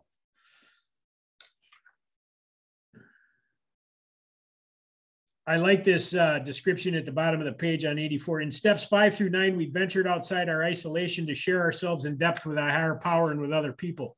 Most of us had spent our lives before OA trying to go it alone. And as we worked these steps, we learned how much healing and help there is in loving connections with a power greater than ourselves and with those who share our lives. We now want to continue strengthening these connections, and we have a way to do that through the practice of step 10. Then it goes into the description of how you can actually take inventory. I handwrite mine out four column like it is in the big book every night. And I don't, I tip, here's the good news about that. I don't have a lot usually. Every once in a while, I'll, I'll, I'll bite down on a resentment and take it take it into the evening with me.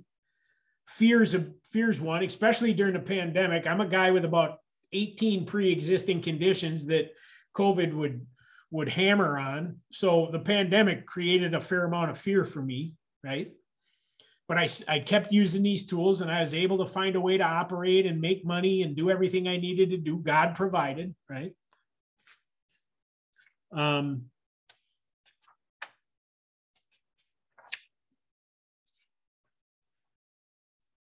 there's a great description of why we do this on 87 in this step 10 description in the in the brown book in taking daily inventory we seek to become increasingly aware of our true motives and emotions we seek to examine our actions so we can learn from our mistakes and build on our successes.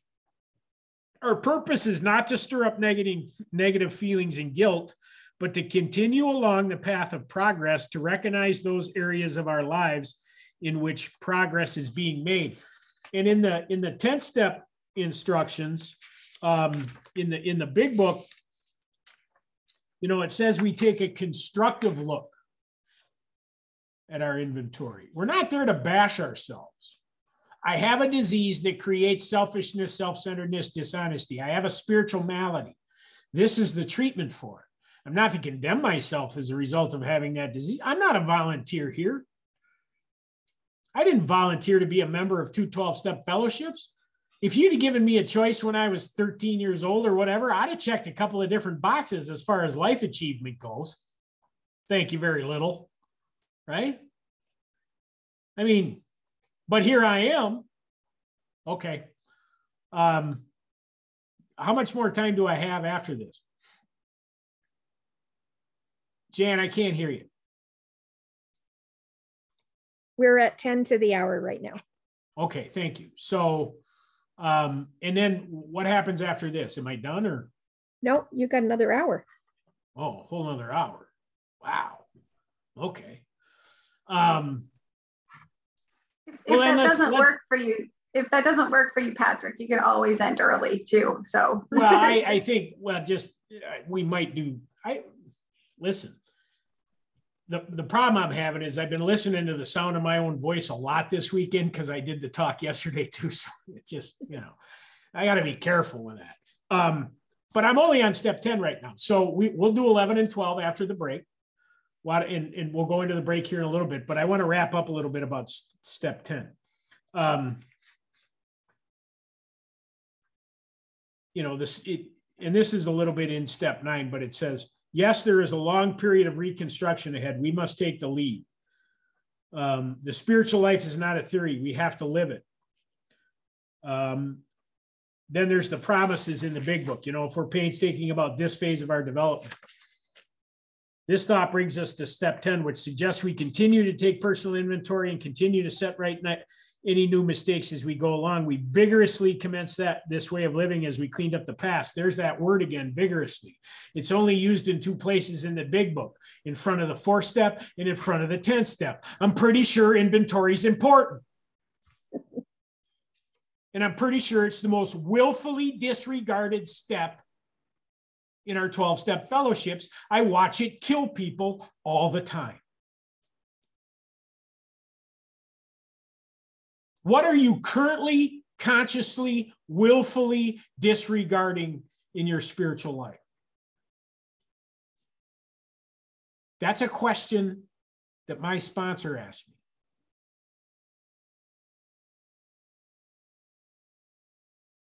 That one, I, you know,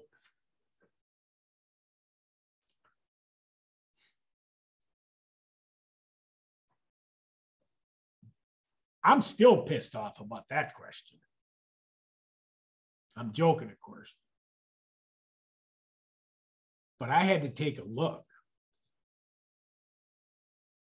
because and, and and she said, Patrick, there's a reason I'm asking you that question. I said, What is what's the reason? She said, Because half measures availed us nothing. if you're trying to do a workaround on any of this stuff, you're, it's going to avail you nothing. If you've been struggling with your weight, if you've been struggling with your food, if you've been struggling with you know, sustained abstinence? What needs to change? What have you been willfully resisting, consciously resisting that you know is effective for other people? if you don't feel spiritually connected do you have a prayer and meditative life? You know i always had a prayer life but i wasn't big on meditation because i'm a guy who wants to sit do three breathing meditations and be a guru. You know i want to i want to turn into a, a, a buddhist in three sessions. I want to levitate and you know i'm wired for instant gratification oh i just did a mindful breathing session i should be Thich Nhat Hanh or something who, by the way, is one of my teachers now. Rest, God bless him. He's old and infirm, but there's a there's a there's a app I use that I'm happy to share with anybody if they want to inquire with my contact information. Um, it's a it's decidedly Buddhist, uh, but they've got some great guided meditations on there. And I'm a guy that needs guided meditation. I need instruction. I needed an invitation to that. So before I get too deep into step 11 and 12, let's uh, let's take that break that we're that we're ready to have and come back at five o'clock. And I'll do uh, I'll do some work around 11 and 12, and we might even get out of here a little early. Patrick, would you before we before we break, sure. would you Questions? mind um, would you mind saying what was the what are you willfully what was it that you said that was very what are you question? will consciously willfully disregarding Okay, thank you. That's a big one. resisting. It is. Because half measures availed us nothing, right? So, what aspect of the steps, what actions that are indicated in our literature? Because in the foreword to the first edition in the big book, they cover this, right? And it's in italics. And I don't know, I'm gonna, I'll just do a brief history lesson here the italics in the big book are very important because when this book was printed, they used handset leaded lead print, and handset print was more expensive, right? And italics print was more italics was more expensive to use, so they used it very sparingly. Basically, what my spot, my first AA sponsor told me, and he was an old timer, that his lineage could be traced to Dr. Bob. Um, he said that Patrick, when they're using italics in the big book, they're yelling at you. They really want you to pay attention. So it says in the in that first paragraph in the foreword to the first edition, to show other alcoholics precisely how we have recovered is the main purpose of this book. So one of the things I'll ask people all the time is how precise are you being? Are you willy-nilly? Are you being held accountable by the people in your life that are supposedly on the path with you? Or are you all signing off on each other's half measures availed us nothing? Are you signing off on bullshit behavior? That's why I need OA HOW, because there's no room for that in HOW. And that I'm not promoting, I'm not, I'm just, I'm saying that's why I need it. I gotta have, man, you gotta, you gotta put the bumpers up on the on the uh, on the bowling alley for me, man, or I'm in the gutter in no time.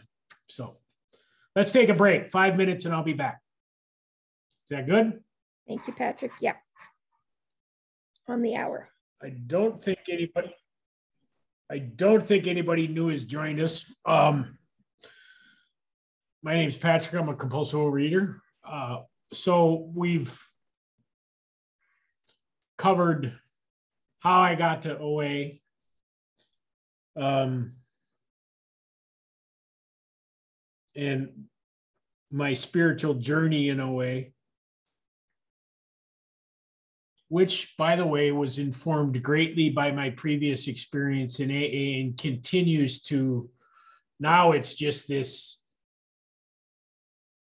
spiritual life that I lead as a member of two fellowships. It's not separate I have a spiritual life as a result of the 12 steps.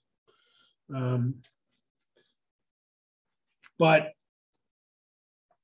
I'm going to read that foreword to the first edition, that whole first paragraph. Uh, we of Alcoholics Anonymous are more than 100 men and women who have recovered from a seemingly hopeless state of mind and body. To show other alcoholics precisely how we have recovered is the main purpose of this book. For them, we hope these pages will prove so convincing that no further authentication will be necessary. We think these, this account of our experience will help everyone to better understand the alcoholic. Many do not comprehend that the alcoholic is a very sick person. And I would propose to you that the one who the one who least comprehended how much trouble I was in with compulsive overeating was me. Is it possible that your current assessment of your condition is incorrect?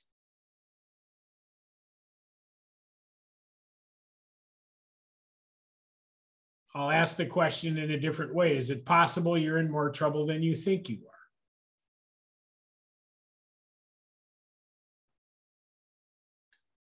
And besides, we are sure that our way of living has its advantages for all. Um, my step 11 experience was one of giving it lip service basically for a lot of years in that other in in my other fellowship.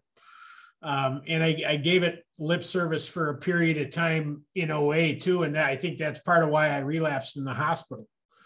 Um, you know I had sort of a an occasional prayer life um, but I, I didn't have a consistent practice. Um, and I was dishonest with my sponsor about that and how. Um, and I was dishonest with myself, honestly. And here's what here, here's the piece of the step that I rarely wanted to employ. Step 11 says, sought through prayer and meditation to improve our conscious contact with God as we understood Him, praying only for the knowledge of His will for us and the power to carry that out. I'm a guy that wants to be able to have my cake and eat it too. I want to be able to do certain things, selfish, dishonest things, and still say relatively sane and sober and abstinent and have a good, right? I will do things that are clearly not God's will for me, like avoid being of service, right? Like avoid um, the more uncomfortable aspects of the program, like avoid a difficult amend, like avoid taking an inventory, right?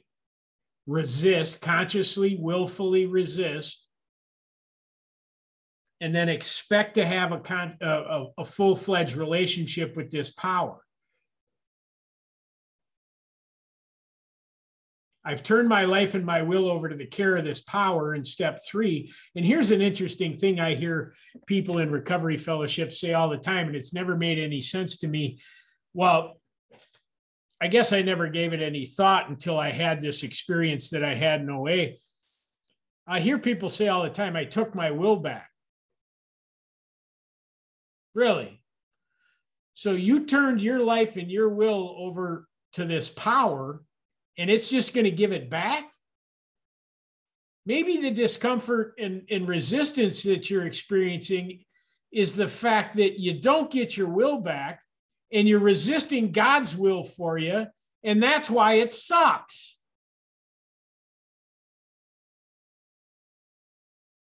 Whoa, wait a minute.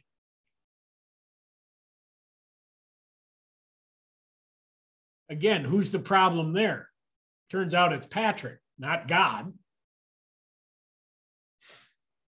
I wasn't doing the things I needed to do. I wasn't following the directions I'd been given by the by the by the literature. I wasn't being as precise as I could. And I'm not saying you got to do this perfectly. I'm just saying, are you attempting to do your best? Are you being honest with your effort, your commitment, your discipline, your willingness, and your accountability? Because I think one of the things that goes away real quick and as soon as I start feeling better and looking better and doing whatever is the accountability goes out the window. I'm no longer accountable to this to this God of my understanding. I'm no longer accountable to these practices, and I sure as hell ain't going to be accountable to you because really, what I want to do with you is look good, not be good. I want to be a big shot in the fellowship. I want to get to podiums. I like to travel and speak, all of which I got to do on that in that, that other fellowship. And I was actually flying around the country going to podiums talking about a bunch of crap I wasn't doing. I was full of shit. And I was leading people down pathways that may or may not have I, you know, I don't I try not to read too much into that. I really don't. People tell me they got help. I sponsored a lot of men whose lives got better in AA. But I can tell you that I wasn't practicing these principles in all of my affairs, and there's a price to pay for that. Other people paid a price, and so did I.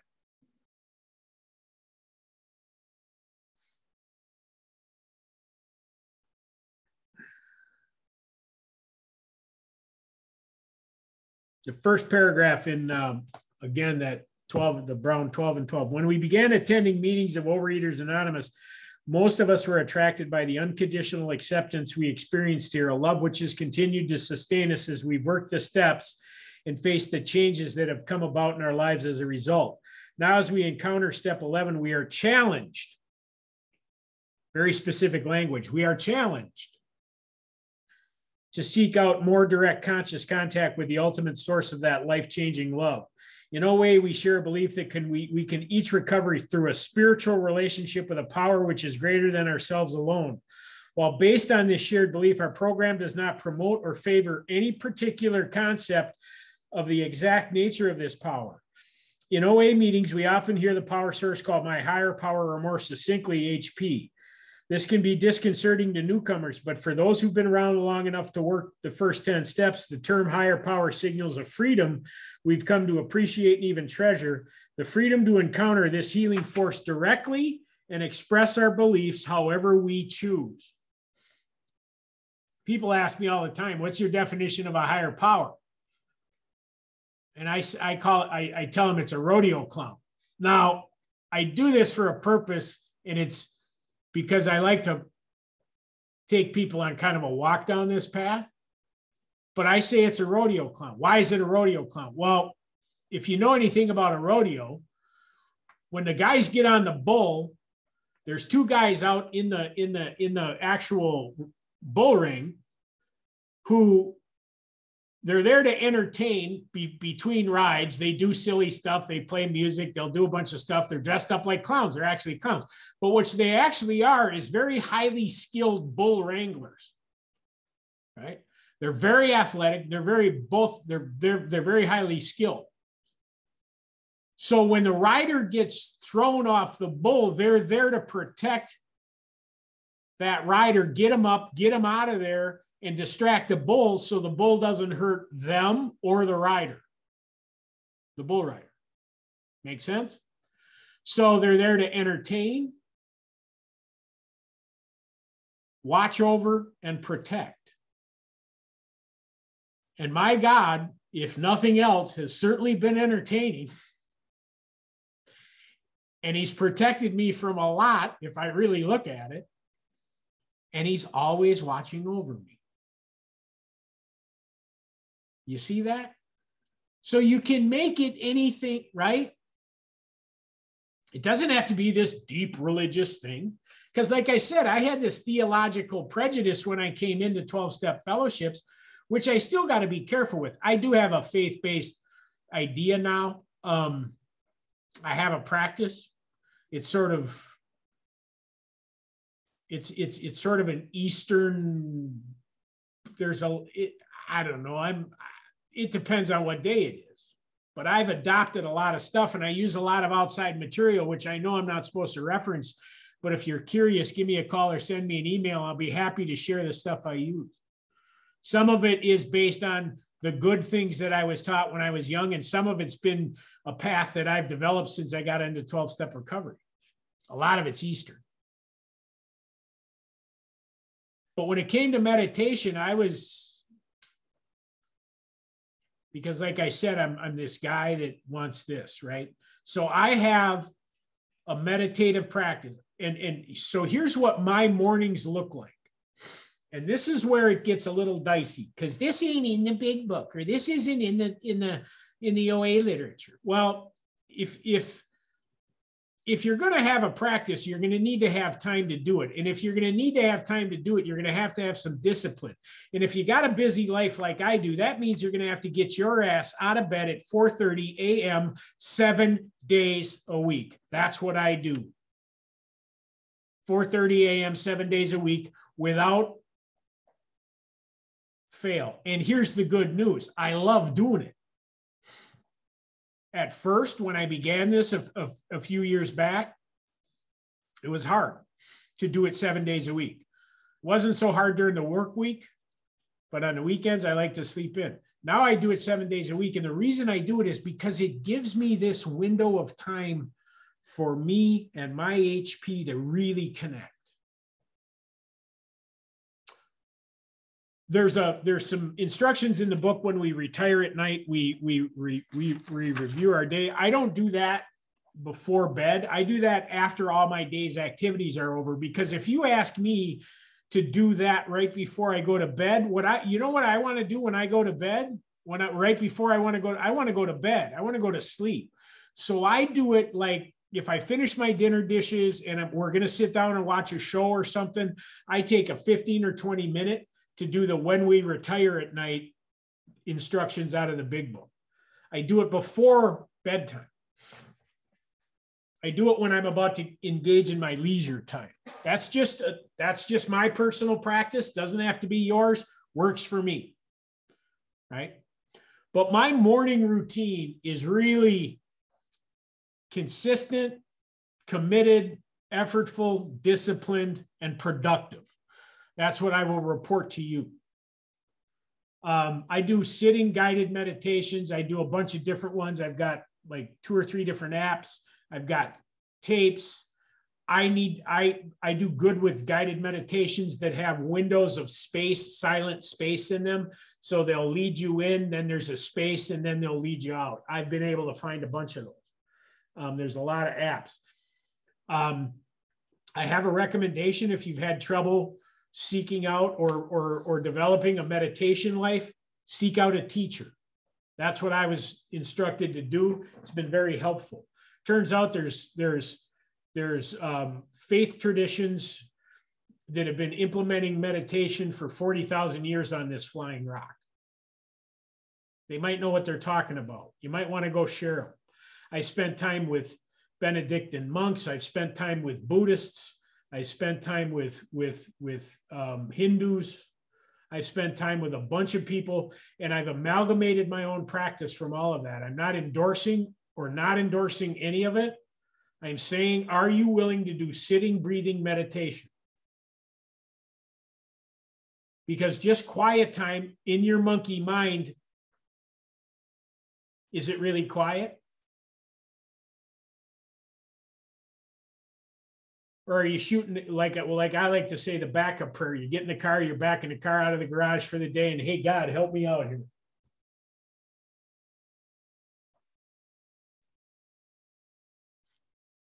I believe i live in unfettered grace every day and whether i pray or not or whether i meditate or not i live in that unfettered grace. I believe that. But if i want to honor that grace and if I want to hear what I need to hear, if I want the guidance that I'm seeking from this power, I might have to spend some time listening and not just requesting. The God of my understanding is not a vending machine. I don't get to jam a bunch of prayers in the top and get what I want out of the bottom. And when I meditate, sometimes I hear things that I don't want to hear, but that I know are real and true for me to implement in my life. I have an experience, not an opinion. And I get to run that through other people who do this work who hold me accountable to taking the actions that are indicated in my life to continue to grow in understanding and effectiveness so that I can get set up for step 12, which is the most important part. Because it turns out that there are millions of people out there suffering from our disease. What are you doing to help them today? Y'all are on this, you're on, you're being of service to 15 other people. Each one of you individuals is being of, of service to 15 other people by being on this meeting. And I wish all of you would turn on your cameras just so I could see you briefly. I'm looking at blank screens and I had one of my uh, one of my uh, one of my speaker friends likes to likes to claim that um, leaving your camera off on a Zoom meeting is like going to a live meeting and putting your ear to the door on the outside. Just something I like. So just something I like to share. Um, thank you, all of you, for doing that. It's nice to see your smiling faces. Um, but it, it really is, um, you know, it really is an effective practice for me to get up early and to have this time. And I will use different kinds of literature. There's somebody in the waiting room, Jan. I, I, know, somebody came into the waiting room. Um, so uh, I'm able to um, utilize many different kinds of literature and many different kinds of um, prayers um, and readings. I, I, try to stick to, for my daily readers, I try to stick to AA um, and OA literature. Uh, I do delve into a little bit of Al Anon. Those folks have got a lot of really uh, important stuff for a guy like me that was raised in an alcoholic home. You know, I'm probably a candidate for that fellowship too. Um, but you know, I, have done pretty well in my relationships. I, I, haven't really a need hasn't arrived. I haven't had a bottom with it. Um, so you know, it is what it is. Um, but I, I, find the literature in, in most 12 steps fellowships to be helpful. Um, and I conclude my practice um, each morning uh, with that meditation session. So it can last anywhere for me. I don't set a timer. I don't use a timer. I don't have any rigidity around my meditation. Um, I say my prayers, I do my readings, I'll sit in the quiet, but then I actually go into this meditative practice I have. It's a mindful breathing practice. And it can go anywhere from typically between seven to 20 minutes. I had a session last week that lasted 31 minutes. And that'll happen occasionally where it goes really long, where I'm really in deep. But the average, I would say, is between 12 and 20 minutes for me, where I'm in a real meditative state.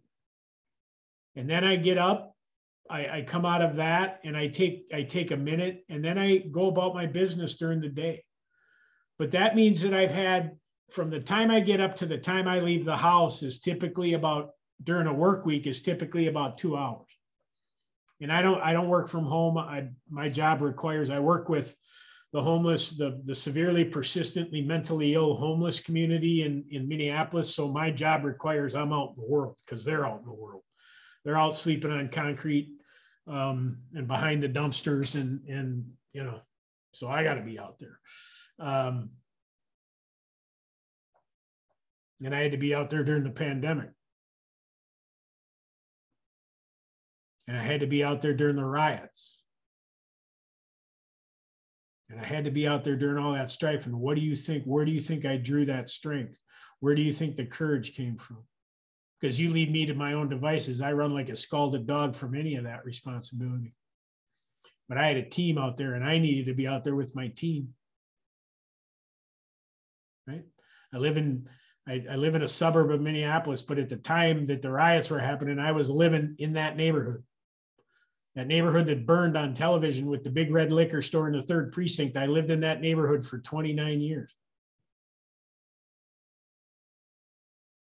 So if you're doubting what this power can allow you to do as an abstinent member of Overeaters Anonymous, I'm a living, breathing, walking, talking example of that power. And I don't mean just weight loss. I mean the way it's allowed me to live my life with dignity responsibility, integrity, love, compassion, understanding, forgiveness, willingness, kindness. And I'm far from perfect. Just talk to my sponsor. She'll tell you. But she'll tell you in a way that brings a little twinkle to her eye and says, he's making progress. Because that's what the book says. We make progress, not perfection. And we grow in understanding and effectiveness. And why do we grow in understanding and effectiveness? Well, so that we can work with others. And why is that important? Because practical experience shows that nothing will so much ensure immunity from drinking as intensive work with other alcoholics. It works when other activities fail. This is our 12th suggestion. Carry this message to other alcoholics. You can help when no one else can. You can secure their confidence when, other when others fail. Remember, they are very ill. Life will take on new meaning. To watch people recover, to see them help others, to watch loneliness vanish, to see a fellowship grow up about you, to have a host of friends. This is an experience you must not miss. And damn, I'm glad I didn't miss it. Frequent contact. We know you will not want to miss it. Frequent contact with newcomers and with each other's is the bright spot of our lives. You guys are the bright spot of my life, oddly enough. Bunch of knuckleheads. It's true. It's absolutely the truth. Even on Hollywood Squares here, it's still a bright spot of my life. Um, my experience with step 12 has been I was always willing to help others. I, I took to that like a fish to water in, in my other fellowship. Uh, and I did a pretty good job of sponsoring people because I stuck to this text. I'd take them through the big book. They'd have an experience with the God of their understanding. And it turns out I'm not responsible for somebody staying sober or getting drunk. Um, or I'm not responsible for anybody's abstinence or their overeating. I'm responsible for giving them my experience, strength, and hope. And I was able to do that even as full of BS as I was in that other fellowship because I was eating myself into oblivion. I believe God was using me just the way He intended to use me. I believe currently my experience is this, my, my belief system is this around this. Every single moment of my life has been predestined by God to put me in this moment with you right here, right now, as it is. And I'm in complete acceptance of it. I no longer reject the idea that I shouldn't be who I am. The most arrogant thing I do to the God of my understanding is say, Well, I shouldn't have this disease. Why not? Maybe he needed a soldier. Maybe he needed somebody that could carry the message to other people who suffer from this disease. Is it possible that you're just being asked to be placed in a position to be of service to his kids?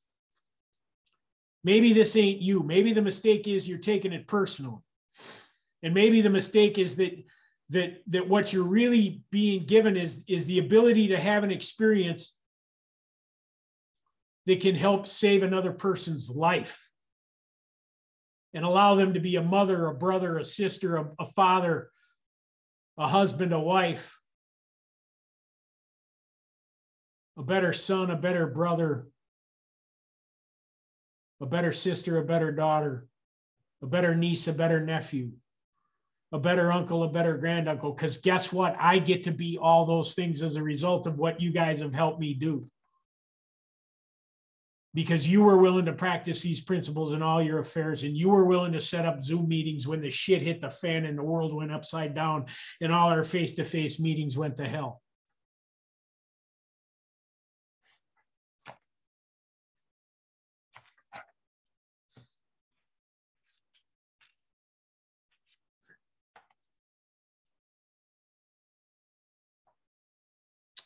some people question me sometimes about why I'm as forceful with the, the program as I am. I watched my father die of alcoholism, even though I was grateful that that happened at the time. Um, it still was a pretty miserable experience. And at seven years sober, my brother died of this of, of alcoholism.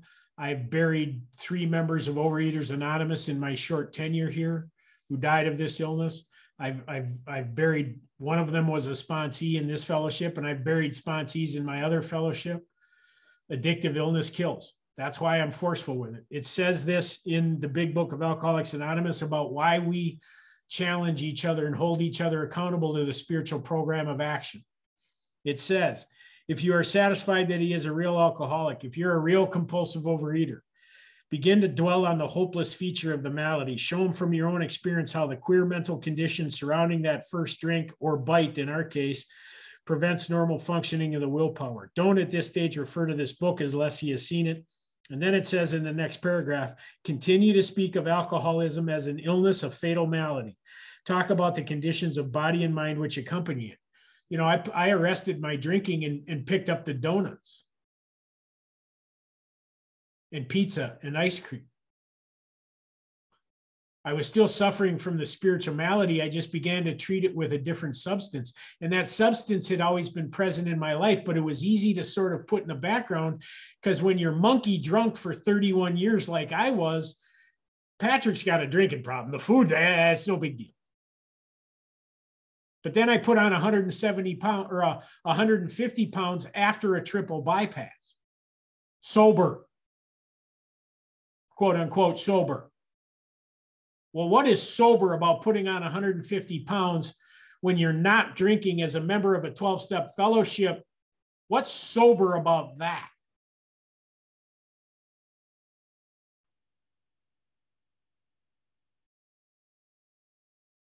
I was in way more trouble than I thought I was around compulsive overeating. And you guys helped me dig my way out of that. Because you spoke of this as a malady. The, the, the, people I fell in with at the beginning of my OA abstinence were serious folks, no BS. No BS. Accountability at a high level, at an uncomfortable level, at a disturbing level, and in a, in a loving and kind and compassionate way but this disease is relentless. This idea that we're going to pat each other on the back and tell each other it's going to be okay, it's not going to be okay because you pull the food out of me. What happens to me is I get worse. I don't get better because I'm not overeating. I get worse because I have a spiritual malady. Restless, irritable, and discontent shows up. The bedevilments on page 52 that I read earlier, that's what happens to me.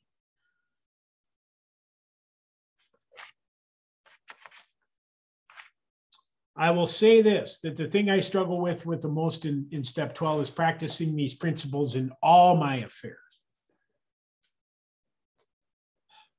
How can I be compassionate and be of service to people I don't agree with? Well, I can tell you what it's resulted in my life. I don't have any presence on social media.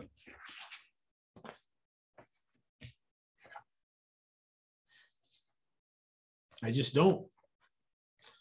I do not consume television anymore. I will watch the occasional DVD, but I don't consume news anymore because my book says I can't afford the resentment. And they're trying to split us. They're trying to get us to resent each other. And I'm just not going to go for it. It doesn't mean I agree with everybody. It means I've reached a position of neutrality, safe and protected. I simply don't have an opinion on outside issues.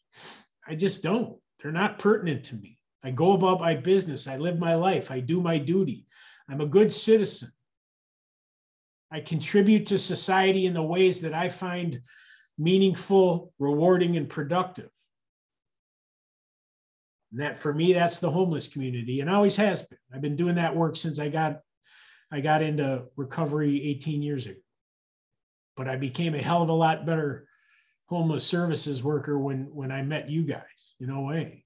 Because I wasn't physically challenged. I can do things now in a physical sense. If I got to go into a camp where there's a bunch of people shooting fentanyl out in the woods in a tent and they're all dying, and I got to go dig them out with my team, I can get to them now. I used to have to send the team in and sit in my front seat of my car and hope for the best. And now I can truck in there with it. Now I can fly to, to leadership conferences and contribute my expertise in my professional area because I'm not afraid to get on an airplane. Because I'm not that guy that comes down the aisle anymore where they go, everybody's looking at going, oh, don't sit next to me.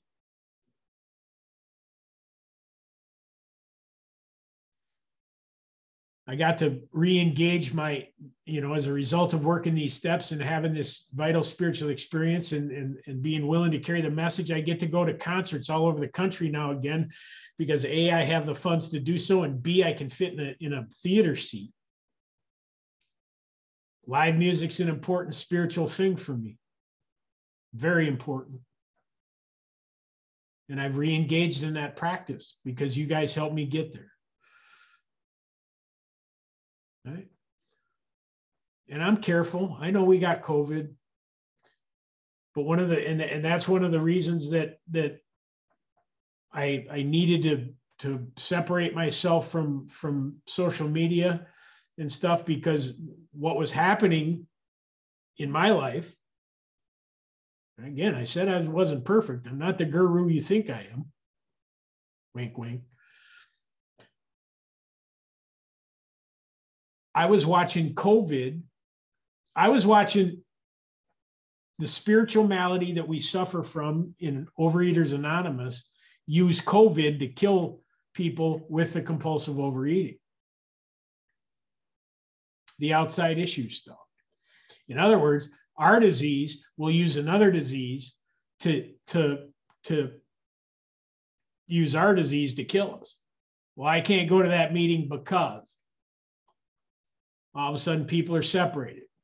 Well i don't i don't agree with this political thing or i don't agree with this medical thing or boop ba bop ba beep ba boop and boom we got people going out all over. It's the darkness. It's the spiritual malady resentment fear dishonesty and selfishness. I resigned from the debating society. Thank god Um, and the greatest thing I get to do is I get to pick up the phone three times every day and listen to three sponsees and Overeaters Anonymous report their food to me, report their daily assignment to me, and report their step 10 and 11 practice. And then we discuss how they're doing with their sponsees. I take a 15 minute call from each of my sponsees on a daily basis, and then more if needed. I do that every day. What a gift. From sitting at a at the 2015 International Alcoholics Anonymous convention at 400 pounds, unable to walk more than 500 feet. And one of you who I had one of you who I had a relationship with, who I didn't know was a member of OA, I'd always assumed that she was a member of AA and her husband saw me there and came up and we'd been acquaintances from other conferences and and she looked at at her husband and said to me this woman right here. And she said to me she looked at him and said alan go get us some coffee. Well we don't need coffee. We just had she said alan go get me some coffee And he, oh, okay. And I'm sitting on that bench and she says, Patrick, how you doing? Fine, I'm doing fine. Isn't the isn't the convention great? I'm, I'm that guy. I'm that defensive. I'm boom. And she said it again. She said, "No, how you really doing?" And I said, "I'm fine, Diane. How how you doing?" And she looked at me and she said, Patrick, you're full of shit. You're dying. And you're doing things with food you don't understand. And I'm a responsible, recovered member of Overeaters Anonymous. And I won't sleep tonight unless I tell you how I recovered in that fellowship if you'll hear me out. So if you think you're jacked up, I got 12 stepped into another 12 step fellowship at a 12 international 12 step convention. Think about that for a minute. That wasn't on my list of accomplishments when I was 14 years old. I can tell you that. But what a gift. The courage she had to confront me. And I, I'd always assumed she was a member of AA because I'd seen him at these conferences before right? and they happened to live in Atlanta. So when I knew I was going to that convention, I called them up. I said, "Hey, you know, let, let's let's get together. Let's have you know, let's have a meal." Which was, by the way, what we had done in that first picture. And I'm stoned on food in that first picture, in the fat picture, and in the second picture, I'm in the midst of a spiritual experience with my friends. That's a better deal than I signed up for here, and I'm really grateful that. Uh, I found you all. Uh, and I hope that my service here has been of, of some help. I'm happy to open it up to questions or comments or, or whatever for the rest of the time. But I think that's about all I've got for now.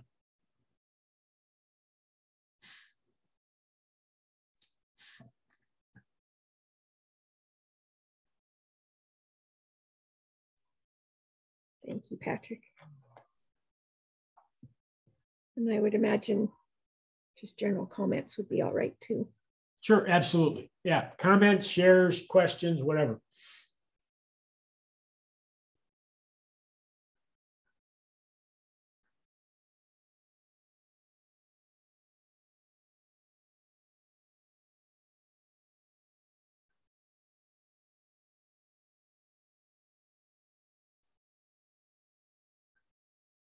Nobody?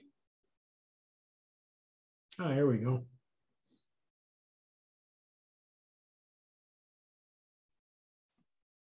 Hi, Maggie. I'll unmute you. Go ahead. Thank you so much. Hi, I'm Maggie. I'm a compulsive overeater, and um, and I want to say thank you, Patrick. That was amazing, um, and I am not only very glad to have joined this meeting today, but I am really glad that it was recorded because there was more than I could possibly write down. And um, yeah, I think that's really, I'm full of questions and comments, but I'm kind of scattered, I have to admit. Maggie, my contact stuff is in the um, is in the in the chat. If you write write it down, I'm happy. Yeah, put it in and just send me an email or a text or give me a call if if you don't get me on the call, leave a voicemail and I'll get back to you. I'm good about that. So thank you. It's already on my phone. Awesome. So I will I will Great. definitely be in touch. Good. Thank you so much. And yeah, when the questions pop up, yeah, happy to happy to have a conversation. Thank you.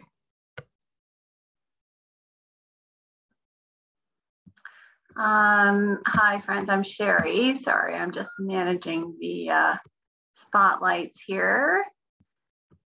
So there's a couple of people who put their physically are putting their hand up. I think Beverly and Marina. Oh yeah, and I beat them all to it, so I'm jumping in. Yeah. I just lowered my hand. I just wanted to say, uh, I mean, I don't even know what questions I have. I thank you so much, Patrick. The the information you shared about your dad was just like so eye opening for me. I wrote so much down. Um, I, I, am in uh, adult children of alcoholics as well. And so I've been doing a lot of work in that program. Um, but, and so you've just given me so much more that I know will help um, because my food is so intertwined with all of that, exactly like you you shared. It's the one main thing that the constant of my entire life has been my relationship with my father and how it has affected me. So thank you so, so much for sharing your experience with that. I really appreciate it. And I will,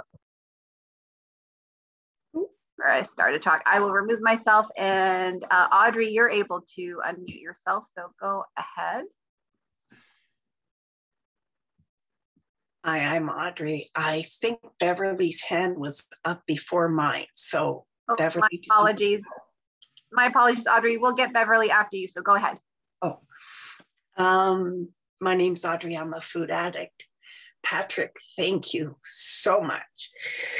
Oh, I'm trying hard not to cry. It's okay to cry. Oh, I know, but if I keep crying, you won't be able to hear me.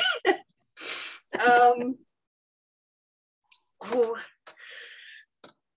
I also had an alcoholic father. Um, and gratefully, I gave him my amends on his deathbed. Um, but listening to you today, I realized that there is a bit more work that I could do. Um, and I will speak with my sponsors about it. Um, thank you so much. I've come to a number of these speaker sessions. Three hours has never passed by so fast. So thank you so much. It was amazing. And uh, thank you for sharing yourself. You're welcome. And I know there's Janet and Marina. Um, sorry, was Beverly, Beverly, did you? Uh, just a quick comment, uh, a couple of them. Um, you said that uh, you lived a double life, you know, pretend you're okay and overeat, you know, uh, as soon as you get off. And I really appreciate that because that described me for quite a few years. I was just sort of bullshitting, you know, it, it um, mm-hmm.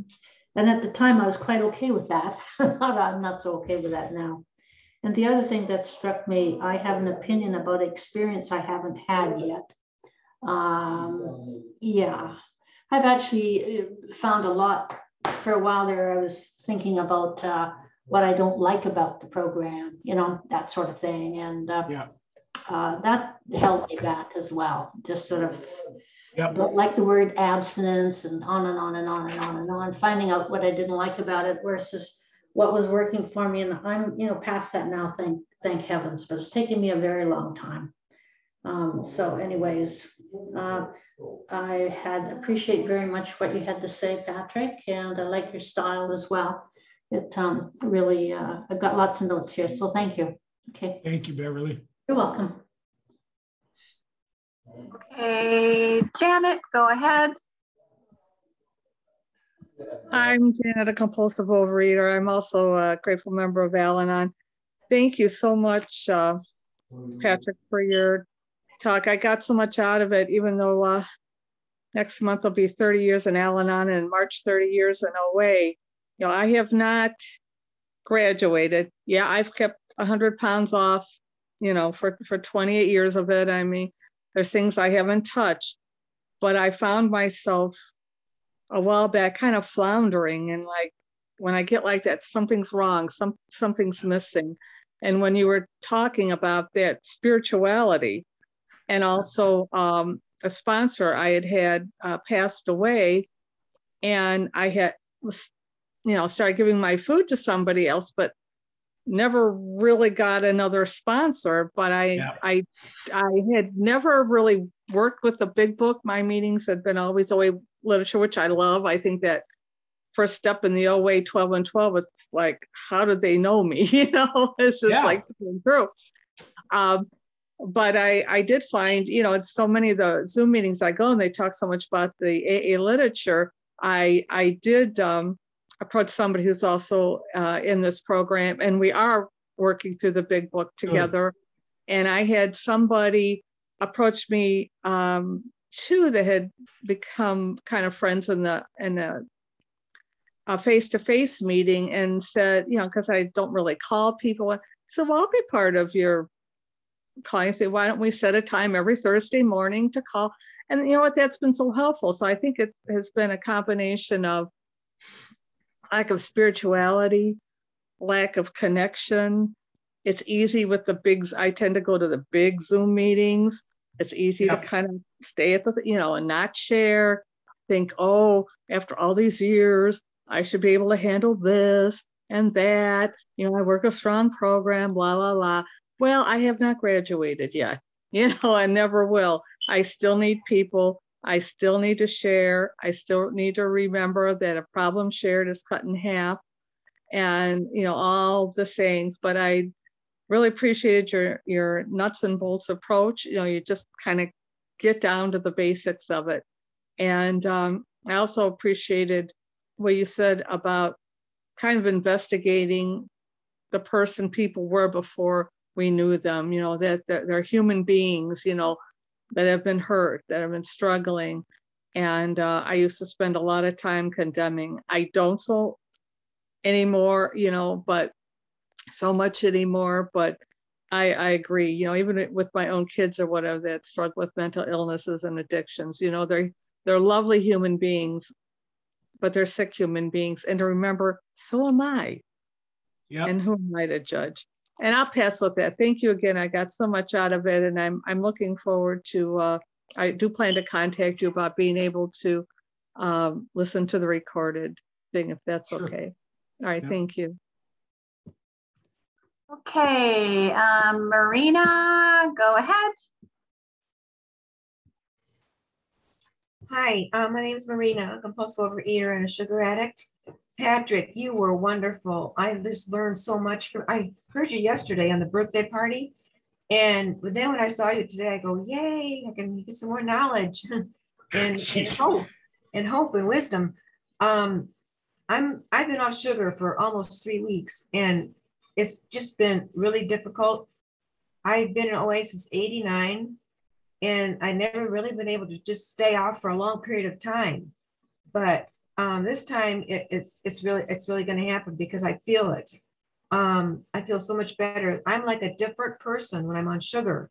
Yep. But you know what? I was listening to. I didn't hear the the first part, but I got on there about five o'clock, and then I heard you um, talking about the tenth step, and that got my attention because I didn't realize why I was so irritable, discontent, and just a mess. But something happened last night, and I didn't didn't do a 10 step on it. And so when you encouraged me, I called like four people during the break, didn't reach anybody. So I thought, okay, I'll just come back and listen to more of you to get, you know, hear some more. Nobody has called me back except I did get a text from my sponsor. And and after this is over, I'm gonna I'm gonna do a 10 step with her. Good. It is so important, this 10 step, because I, I just don't like the anger that I feel No. and, and the, and the feeling of discontent and that I, I need to do a 10 step. So I just appreciate all that you shared. Um, I wrote your number down yesterday because I'm going to call you sometime. I really, really, Yeah. really appreciate free. all I'm that happy to, happy to talk. Okay, Patrick. Thank you so much again. You're welcome. Okay, and uh, Riva or Reva, pardon me, go ahead. Hi, thank you so much. I'm, my name is Reva and I am a compulsive overeater from Providence, Rhode Island. Um, thank you very much for this event, OA Rise. And Patrick, it was just, I don't have anything specific I wanted to say, but um, you just blew me away. And I'm so grateful. Thank, thank you, God. I've been in program um, about 28 years and I've been abstinent almost that amount of time. And I was really struck, and that's one day at a time, only by the grace of my higher power. Believe me, it's not me, 100% Amen me. that. um, and I was really struck by many things you said. I was struck by your statement about don't confuse the amount of time you've been in with the amount of recovery you have. Thanks be to God, I do have a lot of recovery, but I could have more because there's stuff I still won't surrender. I don't mean the food. Well, in Yeah. a sense, I do. My food is everything I eat's on my food plan, but the couple of things I enjoy that aren't very nutritious, they're low cal, they're low fat, no fat. Um, they're not off my food plan, and my sponsor knows all about it. But I kind of rely on them a little too much within the parameters of my weighed and measured food plan. Um, and um, I have not been able surrender, to surrender my sort of, I don't know what, a compulsion to stay up late, and especially since I retired. Um, and that I, I don't expect to ever be able to get up at 4.30, but I could be getting up earlier than I am to have more time. And I've been very reluctant um, to develop a consistent meditation practice and prayer practice. I've tried a number of times over the years, and uh, I always do feel better when I work at it, but sometimes long periods of time go by when I have not worked at it. And I'm in one of those periods now. So um, I'm not I'm not bragging about that. I'm just uh, I'm No. telling you where it's at.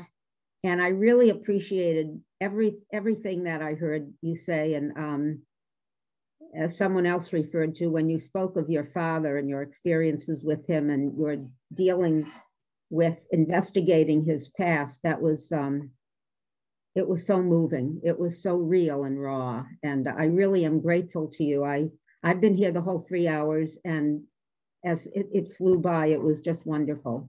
Thank you very much and God bless. You're welcome, Reva. Thank you. We have time maybe for one more. Is there anybody else that wanted to jump in?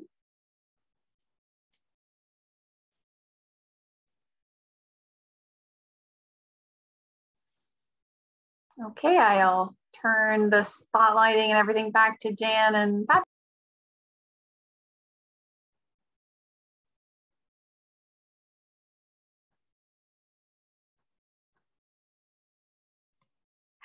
I was muted. There's a cat visiting me. It's throwing me off. Um, thank you so much, Patrick, for being our speaker today. It was wonderful to have you here. And we appreciate your sharing your experience, strength, and hope. While giving service to the OA program, together we get better. Off goes the cat. A reminder that the opinions expressed here today are those of individual OA members and do not represent OA as a whole. Please remember to honor our commitment to each other's anonymity, take the stories, but leave the names behind. OA Rise's goal is twofold. One goal is to provide speaker meetings and recordings to support OA members. The second goal is to support the World Service Office.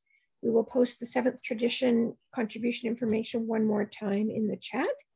Please give what you're what you are able so we can continue to keep OA Rise going. Lastly, OA Rise continues to look for members uh, who are willing to give service to the meeting. We are always looking for speakers or perhaps speaker suggestions, as well as members who would be interested in joining our committee and who, who could volunteer once a month or however their schedule works uh, to help run the Zoom meeting. No previous Zoom experience is necessary. Uh, we'll train you. If you are willing to be of service, please send a message to one of the co-hosts. Thank you everyone for being with us today. After we close the meeting, we will open up the chat for about four minutes. uh, and you can all unmute yourselves if you'd like to connect with others. Uh, I have posted a couple of times Patrick's info in the chat. So if you didn't, if you aren't able to see it, let me know and I'll send it to you again. Please join us for another wonderful share of experience, strength, and hope at our next speaker, speaker meeting on February 6th, is it? Whatever, yeah, February 6th, where our topic will be, oh, good Lord, I don't know. Where our topic will be. That's an interesting topic. Yes. Oh, good Lord, I don't know. oh, come on, I saw it. There we go. When it will be replacing stinking thinking with program speak. We hope to see you all there. Would all those who wish please join me in the serenity prayer? You can unmute yourselves too. God, God, grant me the serenity to accept the things I cannot change, courage to change the things I can, and the wisdom to know the difference. Coming back. Not mine. Amen. Thank you all. Thank, Thank you so much. Patrick. Appreciate the opportunity. Bye-bye.